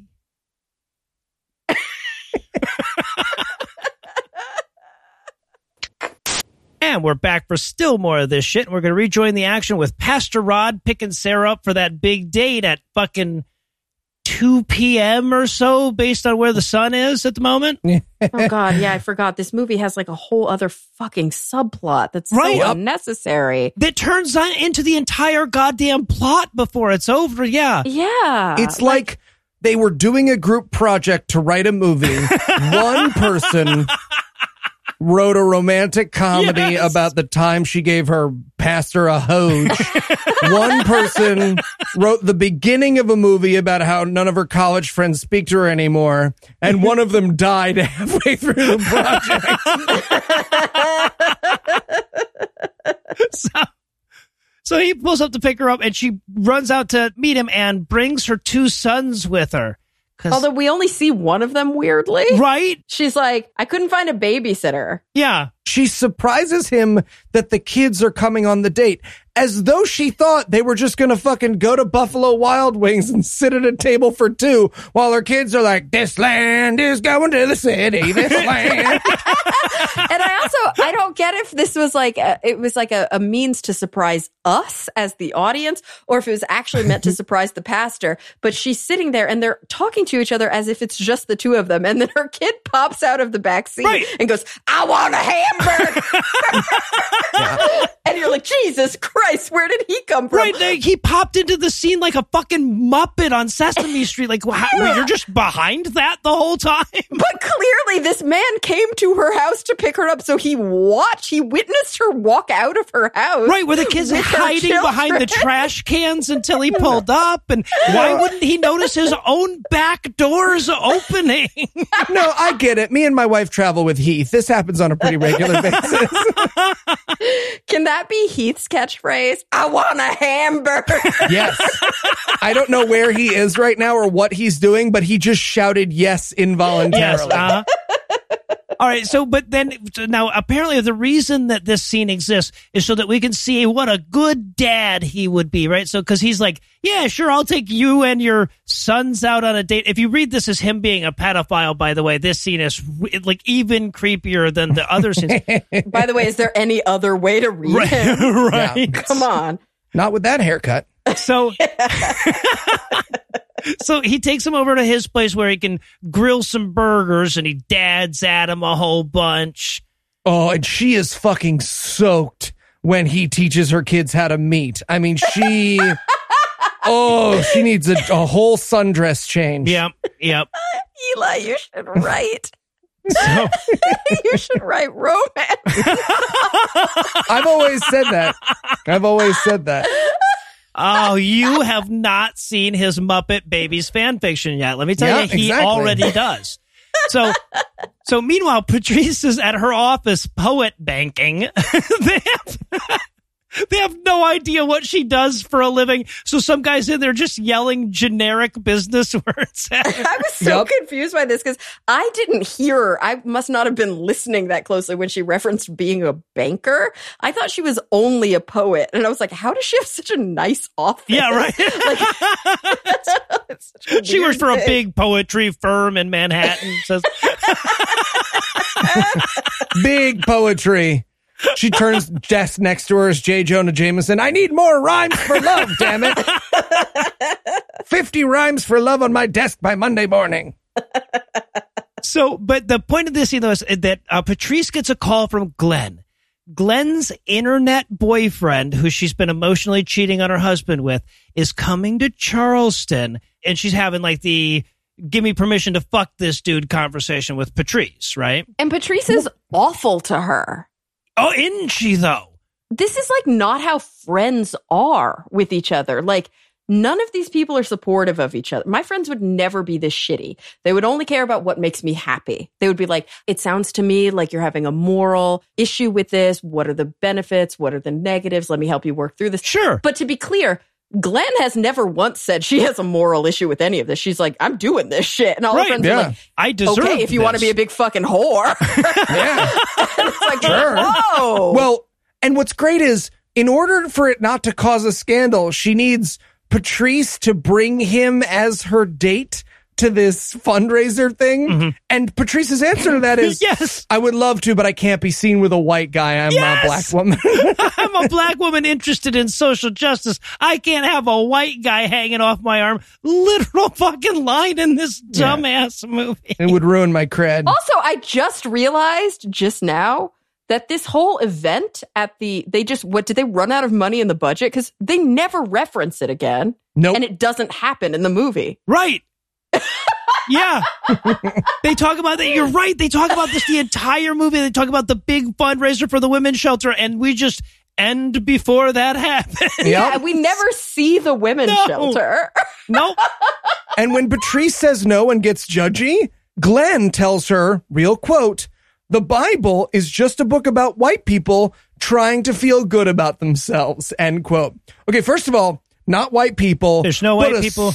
Startling revelation about the person who made this movie. Right, not since fucking whatever her name Fox News lady said that Santa was white have they shown their cards quite so clearly.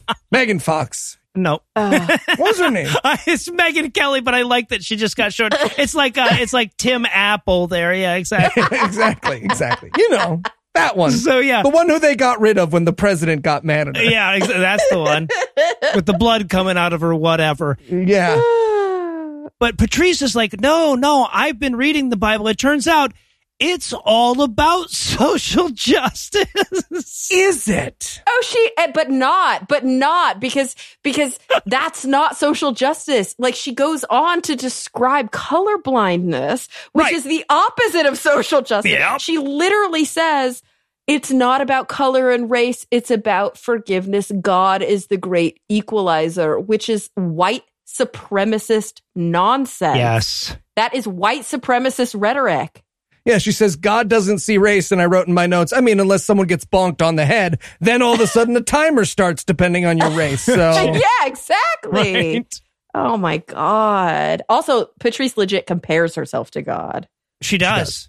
She's like, God wrote a book about white people and I write poems. And ultimately, we're grappling with the same issues. Yep, me and God pretty much dealing with the same shit. So, okay. So that night, Sarah and Rod are discussing the big grilling out date. There's so many of the scenes in this movie that start off with people discussing the last scene they were in.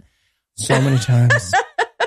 But this leads to Sarah asking him why he became a pastor. Now, the reason he became a pastor was because, eh, you know. So we hear that story. Like, they, they drag that out over six minutes. Yeah, there's an actual story. Why would you put this in your movie? uh, you can write anything. You can write anything. You could have aliens in it. If you wanted them. No, I literally wrote, you know, the hot priest plot line in Fleabag. This is not that. This is not that. It's not no, that. It's not. He ain't like, no Andrew Scott, baby. He ain't no Andrew Scott. Can you, literally, can you imagine dating someone like that? Just stop and think about what it would be like to be a fly on the wall in their house if they, like, were married. Oh. And just existed. Like, I would just constantly be vomiting and stabbing myself in the eyes. The yeah. sex would be so boring. So boring. Imagine, imagine thinking that you have a good idea for what your job could be because it's based on feeling guilty about something when you were eight. Well, right. Okay. So let's let's actually dig into his boring ass story for just a second here. He had a life-changing moment at eight years old, because you know when you're making your best decisions really is eight. Yeah, that's why that's the age that Mormons say you should get baptized. Is it really? Yeah, that's the age of consent according to a Mormon, because you know child brides. What? So okay, that's good. Let's, let's talk yeah. to him about phrasing after we get off this record. Okay. So when he was eight years old, he stole some candy and then he went to church directly from stealing the candy. He stole candy on the way to church, so it wasn't working. And then the pastor made him feel really guilty and scared, so he was terrified. He went up, he gave the candy back, and that's when he knew he wanted to be a pastor. I really want to hear this story from the pastor's side. He's like, so, you know, I'm doing my usual thing. Anybody want to come up? This kid comes up, starts sobbing, hands me a, a loose handful of runts. And then I, I don't know what the fuck to do with those, but I put them in my pocket. That guy's a pastor now. So I don't know. I guess I did something right. Well, and here's the fucked up thing, too, is that he says, the but the you know, I was expecting to get in all kind of trouble, but the pastor forgave me. And I'm like, he's not the one you stole the fucking candy from. It's not his candy. Right. It is, it is, however, the perfect metaphor for Christianity, right, though, where it's like, I harmed another person and I just don't want to feel bad about it. And the pastor's like, poof, magic, don't yep. feel bad about it. And he's like, oh, yeah, oh, wow, I guess that I, was, that's much better now. I guess I could just stop feeling bad about it. Oh, she's to Sarah, like, here's the story. She's like, wow, I really wish things had been that clear for me, but like, we're an hour and ten minutes into this movie, and I still don't even know the fucking plot. So, yeah, I don't... Uh, it's rough. Oh, yeah. Does Sarah not share her own story again, which is, my life was a life, and then I was Christian, and then he's like, yeah. oh, let me let me put that testimony in my mouth. Like, it's just the weirdest... It's weird. Oh, and then she's like, why aren't you married? And he, he literally says the weirdest thing. He goes, I haven't married a woman yet. He's like, mm-hmm. Wait, what? And I'm like, wait, what? What? And is I was he like, in? Oh. This movie caught my attention for a fraction of a second yeah, right, between right, that yeah. line and the next one. But he meant that he was married to the church. Oh, yeah. And then, and then her shitty kid comes out and he's like, Mom, I'm thirsty. He's like, he's literally like seventeen years old. Yeah, she, yes. we, we watch her go inside and pour him a glass of juice. It's the fucking saddest ending to a scene. Oh. Now, but right before that, though, we established that because she's basically she's telling the pastor, what am I going to do with the rest of this fucking movie? And he says, you got to go bother your friends in person about Christianity. So she's like, OK, cool. And then he agrees to watch the kids again. Again, if you read him as a pedophile, this is a horror movie, and that's how you should read it. Why do you keep saying if? Or he's just like the luckiest pedophile ever. Well, right, yeah. He's just talking to like the best streak this pedophile ever had. Oh, and then she trusted me with the kids again. It was time to. Oh, God. I'm telling you. Oh, no. Yeah, you're saying you got a lot of ass at Bonnaroo, but I'm telling you, this lady trusted me with her kids oh, Jesus, three okay. weekends right, so. in a row. Right, so. Now it's like, Cutting you off. Coley, Coley, Coley, quiet. Yeah. Stop talking, Coley. And much like Coley, I chip myself. So, yeah, yes. we were all full circle. All right. So, yeah. So she drives on to the end of the movie, sort of. First, she goes to Atlanta to see Patrice. So the rest of the movie is her going to her various friends to Christianize them. Patrice is pretty much already there, right? So she doesn't have a, a lot of resistance. This is like, you know, she plays it on novice level first.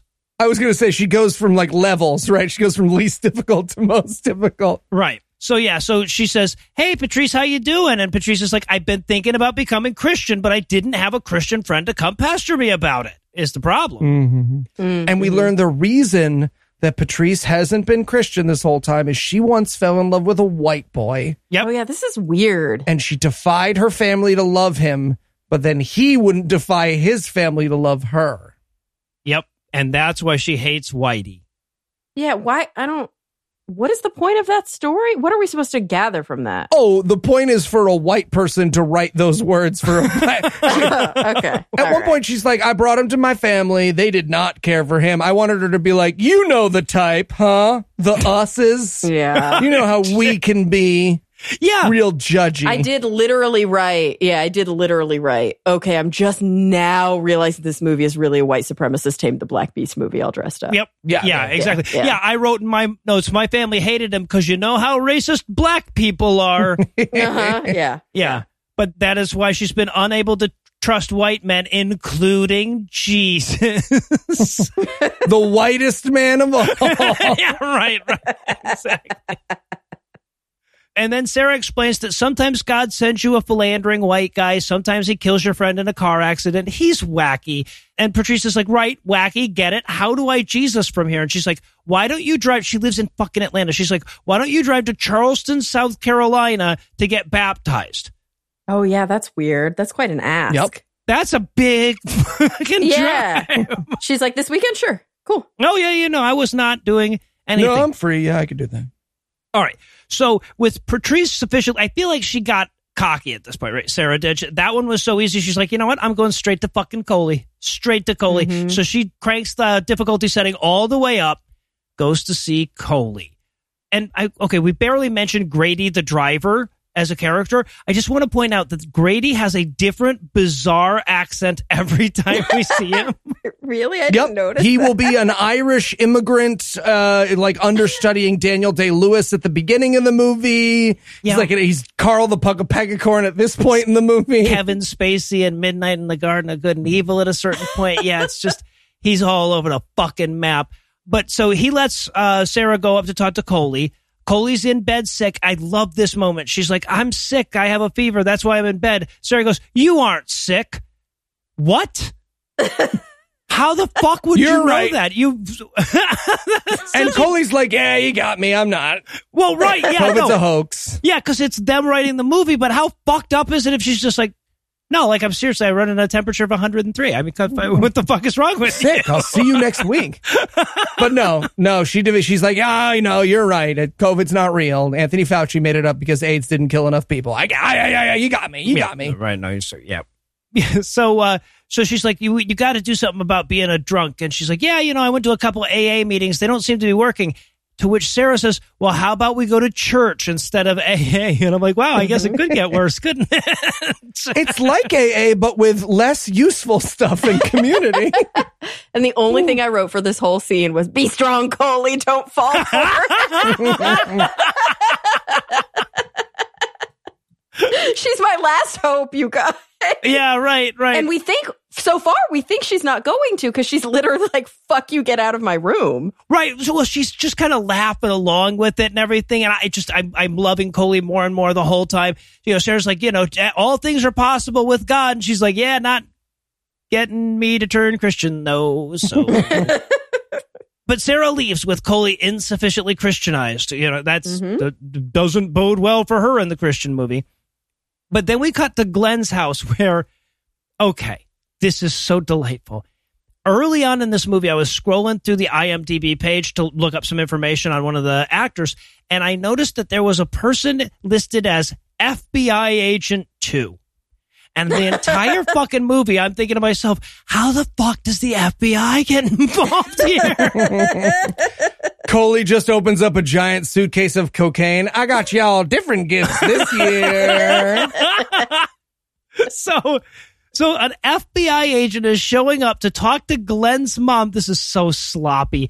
That it's so bad. He explains that the guy she's been flirting with online is a secret international con artist under investigation by the F B I. You know, they tell a lot of people about the investigations they're doing randomly on porches. Uh, yeah, they give a lot of details about really like, and and you can kind of see the tape peeling off their shirt where they've covered up female body investigator yep. mm-hmm. or inspector. Yeah. so, so they explain that her internet boyfriend is a con artist and she should not date him. That's it. That's it. Like, it tells her to the mom to the mom who, who could have been anyone. They don't like I figure out her I did. They're not like, ma'am, can we see some I D? Nothing. No, they're like, is, is what's her name here? And she's like, no. And they're like, well, all right, well then we guess we'll fucking tell you. The uh, or the one, F B I. It really doesn't matter who has our information. I don't know if you've heard any Citation Needed episodes, but we are not doing the work, if you know what I mean. Anyway. Here's your daughter's social security number and credit card, last four digits of her PIN. All right, I'll talk to you later. so, yeah, but so they leave. Glenn gets home.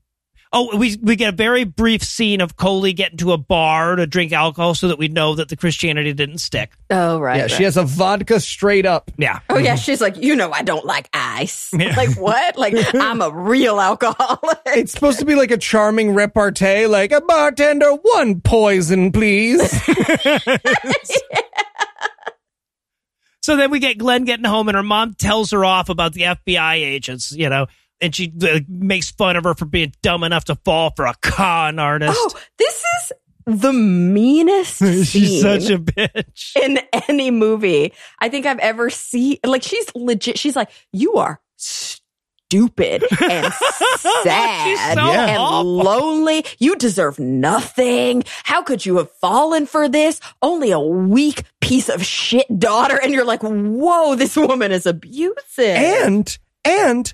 I don't know that the movie thinks this woman is in the wrong. I think you're right. She never has a moment where she's like, I shouldn't do this. We will just no. see her at the very end of the movie sitting in the church. Happy. I think maybe this is supposed to be a, like a her getting what's good. Yeah, right? like like yeah. a good mom, like putting like laying down the law to her daughter who's just been running loose. Yes, exactly. Now, pop question.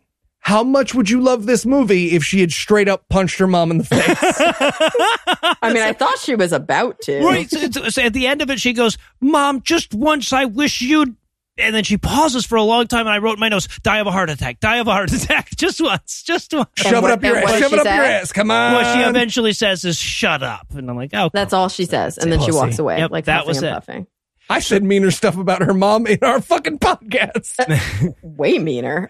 So, yeah. And, and so she runs off and, she, and the mom's like, where are you going? She's like, to the next scene. And it turns out that the next scene is her going to see Sarah and Pastor Rod at the mega church. Yeah. Oh, my God. And this is. This is the scene where Pastor Rod does the Ray Comfort impersonation. He does. Right? He goes, I wrote my notes, he's going full Ray Comfort. And then I was like, oh, I bet Eli's got that in his notes. And he does. Yep. Yep. She says, you know, she's like, well, you know, I'm a good person. I've never deliberately sinned. And he goes, well, have you ever told a lie? And I'm like, oh, really? Really? He's like, oh. Have you ever used the Lord's name in vain? And I'm like, he's not going to go the lust. And he's like, if you look at someone with lust in your eyes, I'm like, it's full Ray Comfort. If he had unzipped himself and been Ray Comfort in that suit, that's the only way that could have been better in that scene. Oh. I have weird things I get excited about. That's what I realized at that moment yeah. when I was like standing up ready to do the wave at this level of apologetic.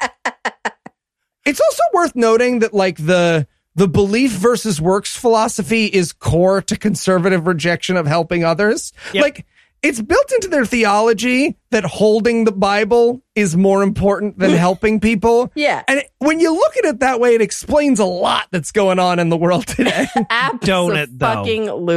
Well, and, and what I love so much about this apologetic is that it's so bad for them, right? Because at the end of it, she's like, yeah, man, I've I've lied and I've used the Lord's name in vain. He's like, well, then you're a sinner. And she's like, but everybody does those things. And then he goes into the, you know, which is why Jesus had to die for our sins. But like, if your moral code has everyone immoral, your moral code is useless. Right. True. Yeah, true. You need. What do you yeah. define as dirty? All things. Right. Okay, what do you define as clean? Nobody. Your definition doesn't work then. It's a useless term. But in their fucking stupid ass movie, she's like, oh, right, we are all sinners in the eyes right. of God. Wittgenstein walks in holding a bug. He's like, none of that makes any sense. That's really bullshit. Any of these people have ever taken a philosophy class? Come on.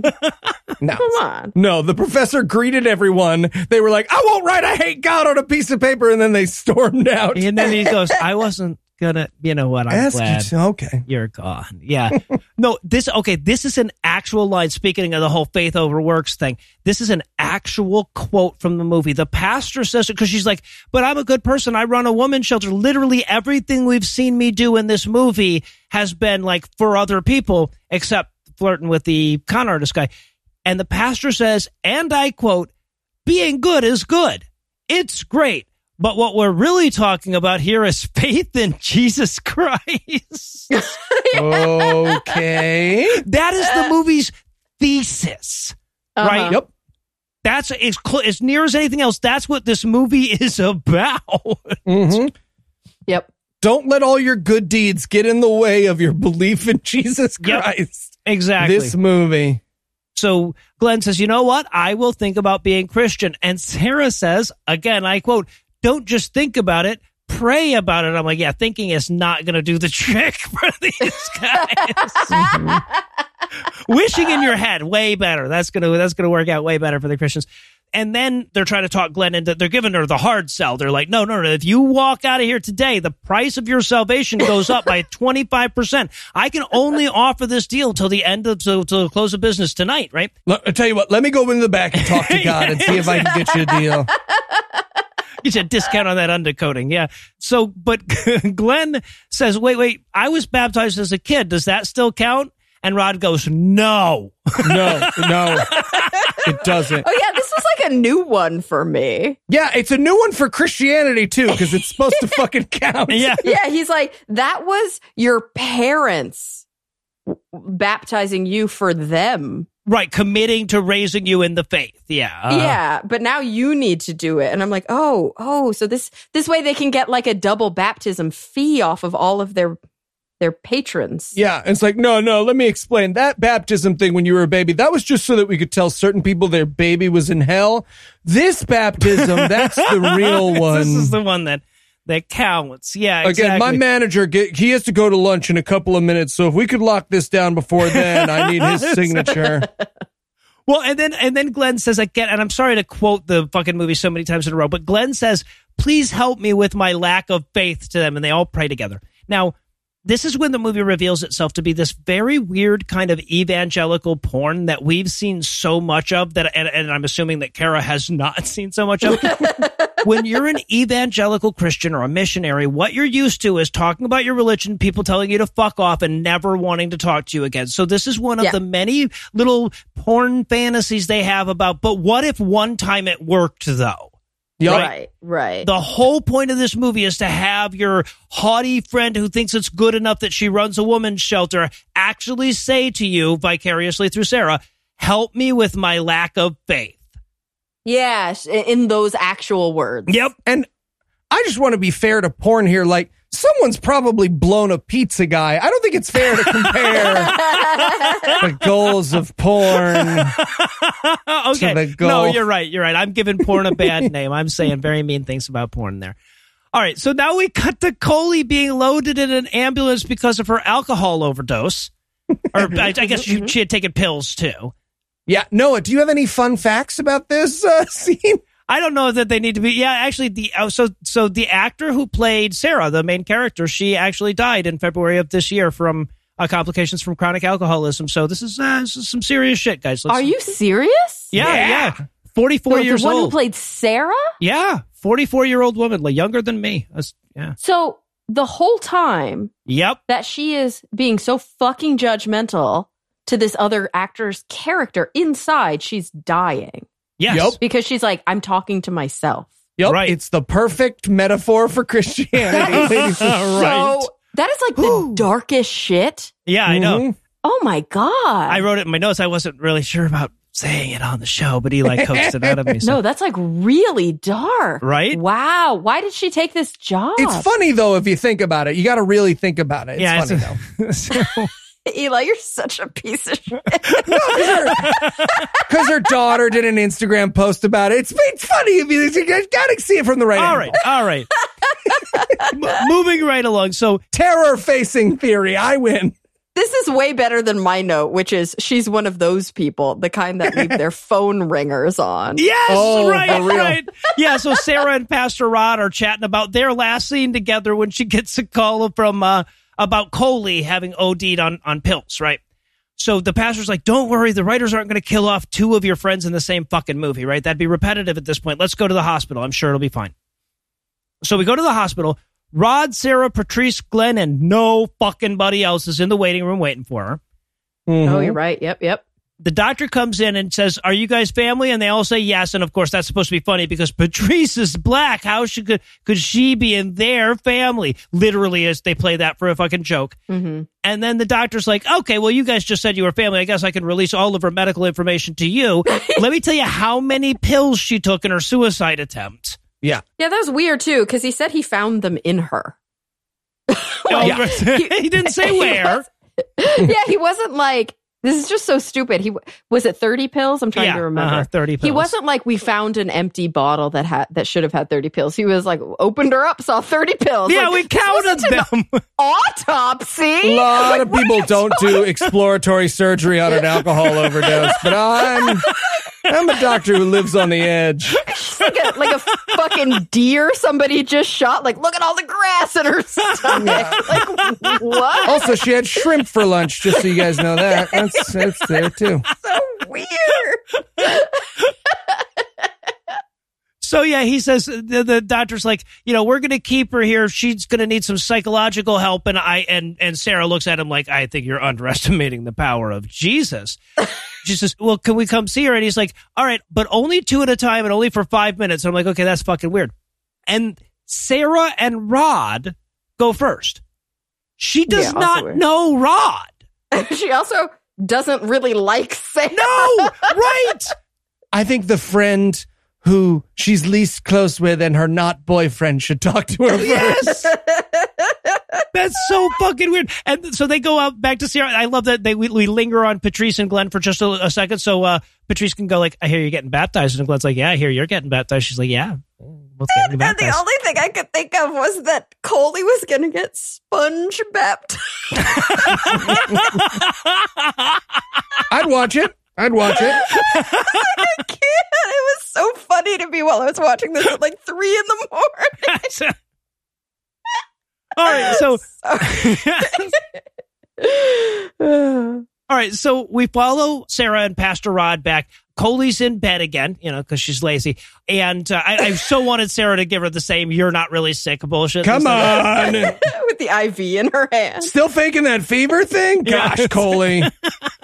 So, okay, so, but Coley's like, no offense, Sarah, but can you leave me alone with your boyfriend? And, and Sarah's like, oh, yeah, I so wanted her to blow the pastor.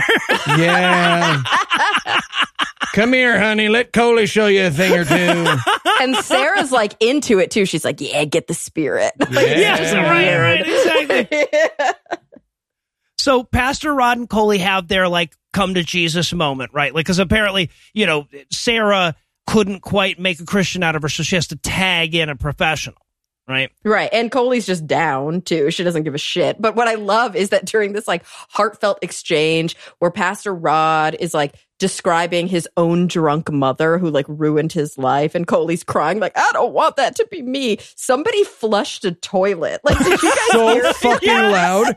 And in the most intense part of the movie. Yes. Like, he's, liter- he's literally like, and she died alone and a... The audio person wasn't like, can we... Oh, man, I just took a giant shit, let me tell you that. All right, now, how about we shoot this fucking scene for this movie, huh? Forget I'll about it. I'm Italian. Hey, it's me, Tony D. So... Nobody go in there, because I just took a shit in there. Now, why don't we make a movie? So... Yeah, so he gives her this whole, you remind me of my pathetic alcoholic dead mom speech. He's like, but don't worry, it's not too late for you. I brought you a Bible. Yeah. Um, and he says, he goes, this is, again, admitting what bullshit their thing is. He says, now you don't have to read the whole thing. I'm like, it would be, it's like seventy hours to read the fucking Bible, maybe a little more than that. Like, it's the word of fucking God, according to you people. Was... Why would you not read the whole goddamn thing? That's what I was going to say. It's like, why... Why would you not read the whole of the Word of God? Because he's literally like, you don't actually have to love God. You just have to, like, cheat and lie about it. Right, he let won't him know the difference. Let him see you looking at it time to time. Yeah, just... and, then, and then just raise your hand up at church and say, I accept Jesus into my heart. And, like, literally, you could be a, a kiddie fiddler. It doesn't matter. They don't care about me being a kiddie fiddler. It does not matter. We have figured out the sin. System. But the thing that bothers me the most about the scene, and I shouldn't even have to say this, is that literally not a single person in this movie has the empathy to realize that Coley is legitimately sick and needs help. Yeah. Like, she needs therapy. Not Jesus. Exactly. And it's all the sadder when you think about how common this exact scenario is, is where, when people genuinely need therapy and get Christianity instead. Yeah. Mm-hmm. Mm-hmm. Okay, so now we're, we're we're done with the hospital. She's cured. Coley is cured. She has a Bible in her hand and and, and loves Jesus, and she's going to get baptized now. We're done yeah, with that. Yeah, don't worry. There's no such thing as withdrawal with alcohol, no. And it's only not dangerous. So, yeah, she'll be fine. No recidivism or anything like that. No, yeah, she's, she's yeah, got yeah. Jesus now. She'll be fine. So much so that we're literally done with that plot line, but we have to add a new one. Yeah, like in the last ten minutes of the movie. I don't get this. This is so fucking insane. My only theory is that this scene was supposed to be, thanks so much for watching the kids, no problem. And this actress was just like, I want you to know that I told a bunch of other churches that you and the pastor are dating, and I'm sorry that I crossed you, because we're best friends who grew up in elementary school together until you killed my cat, Misty. It's so weird. I'm like, okay, so she starts talking about, like, she says, I have a confession to make to you, Sarah. When I saw you with Pastor Rod, who I have a crush on, I got very jealous. And I'm like, oh, my God, please tell me she poisoned Coley to get revenge against Sarah and that she's the one that ran Gracie off the road at the beginning. But no. Wait, and by she, by the way, none, I don't think either of you have said who she is. Oh, right. Yeah, no. She, she is Daisy, the church secretary, who's super gossipy and always giving everybody side eye. Yeah, the one that gave her the dirty look earlier. We had you put a pin in that, remember? Yeah, mm-hmm. Right. Oh. Yeah. But no, the entire thing is I called some other churches and I dropped some rumors about the two of you being very close. Is that what she was admitting to? I thought she called like the the head pastor to get Pastor Rod fired. That's why I was so concerned. That like not concerned. I wasn't actually concerned. I don't give two shits, but that's why I was so confused. Well, I was temporarily involved in this movie yeah, for a second. That nothing comes of this scene. So that may be the case. I honestly couldn't. I, you know, I, I, the whole thing in my notes is what is the goddamn conflict here? I don't right, understand. It's a, it's a weird and unnecessary scene, and also Daisy looks like she might murder Sarah. Yes, uh-huh. On the fence. Yep. So, okay, so everybody goes to the church for the big baptism. There's this moment where, like, I guess what we're supposed to think now, and I only know this in retrospect, is that Sarah assumes that the pastor wants to break up with her now, but the pastor wants to propose to her now. Classic. Yeah, they never make explicit why. Oh, oh, I see. So, okay, here's the line of reasoning. Mm-hmm. Daisy tells Sarah, I saw that you guys were canoodling. I tattletailed on you. Sarah's like, shit, that must have gotten back to the pastor. His dick got soft and now he wants to break up with me. Mm-hmm. Right. Okay. And so when she runs into the and you know it's a creepy mega church because he's wearing the fucking creepy little he- headphone, like microphone yes, thing that's yeah, like uh-huh. taped yeah. to his face that just, oh, it makes him extra pedo-y. And she's like walking past him to be on stage for, by the way, literally no reason. She does nothing at all. Just stands does there nothing. in a nope. very, very short dress, shaking back and forth occasionally. Yes. Behind a microphone that she never uses. Yep. Nope. It's really nothing weird. It, she doesn't sing. She doesn't offer testimony. Nothing. Yeah. And he's going like, psst, Sarah, psst, hey, I got to talk to you. I want to talk to you. And she's like, fuck off. I know what this is about. Yeah. Like, that's the scene. The longer yep. I won't talk to you, the longer we're technically not broken up. Yeah, exactly.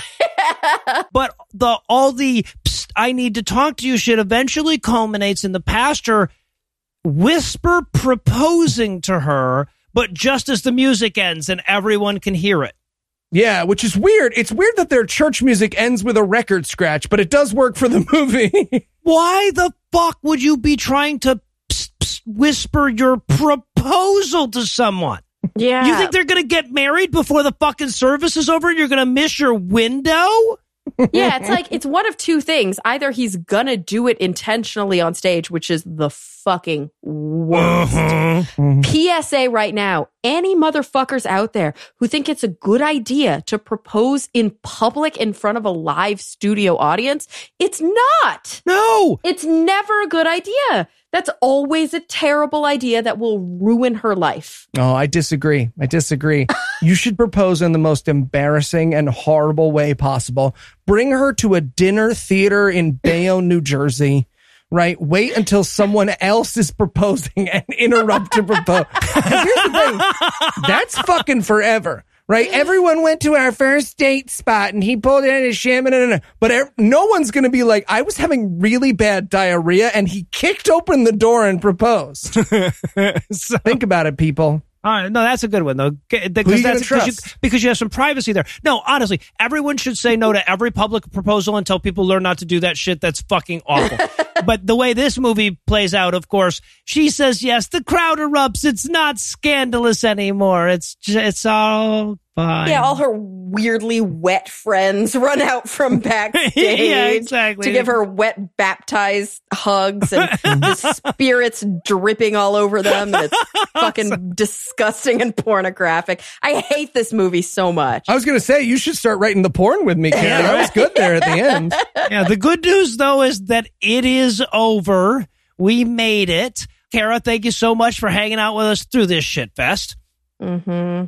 And one more time, just in case we have very forgetful Memento style listeners, can you remind our audience the best place to go to find more Cara Santa Maria?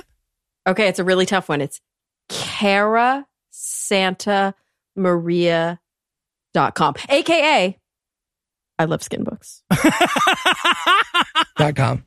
All right, well, well, that's going to do it for our review of Only God Can. That's not going to do it for the episode just yet because we still need to lure you back. So, Eli, tell us, what's on deck?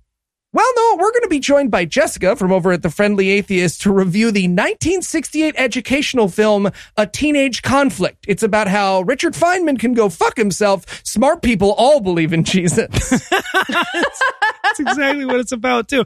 All right, so with that to look forward to, we're going to bring episode three thirteen to a merciful close. Once again, a huge thanks to Cara, and perhaps even a huger thanks to all the Patreon donors that help make the show go. If you'd like to count yourself among their ranks, you can make a per-episode donation at patreon.com slash godawful and thereby earn early access to an ad-free version of every episode. You can also help a ton by living a five-star review and by sharing the show on all your various social media platforms. And if you enjoyed this show, be sure to check out our sibling show, The Scathing Atheist, Citation Needed, D and D Minus, and The Skeptic Crowd, available wherever podcasts live. If you have questions, comments, or cinematic suggestions, you can email godawfulmovies at gmail dot com. Legal services for this podcast are provided by the law offices of P. Andrew Torres. Tim Robinson takes care of our social media. Our theme song was written and performed by Ryan Slotney, Vivo Drafts on Mars. All other music was written and performed by our audio engineer, Morgan Clark, and was used with permission. Thanks again for giving us a chunk of your life this week. For Heath Enright and Eli Bosnick, I'm No Illusions. Promise to work hard to earn another chunk next week. Until then, we'll leave you with the Breakfast Club close. And then the storm of the century struck Charleston. Everyone died. Nobody gave a fuck. Yeah. Patrice went on to realize that all lives did matter. Jesus Christ. Pastor Hot Rod molested the shit out of those kids. Yeah. Yeah, we saw that coming. Yeah.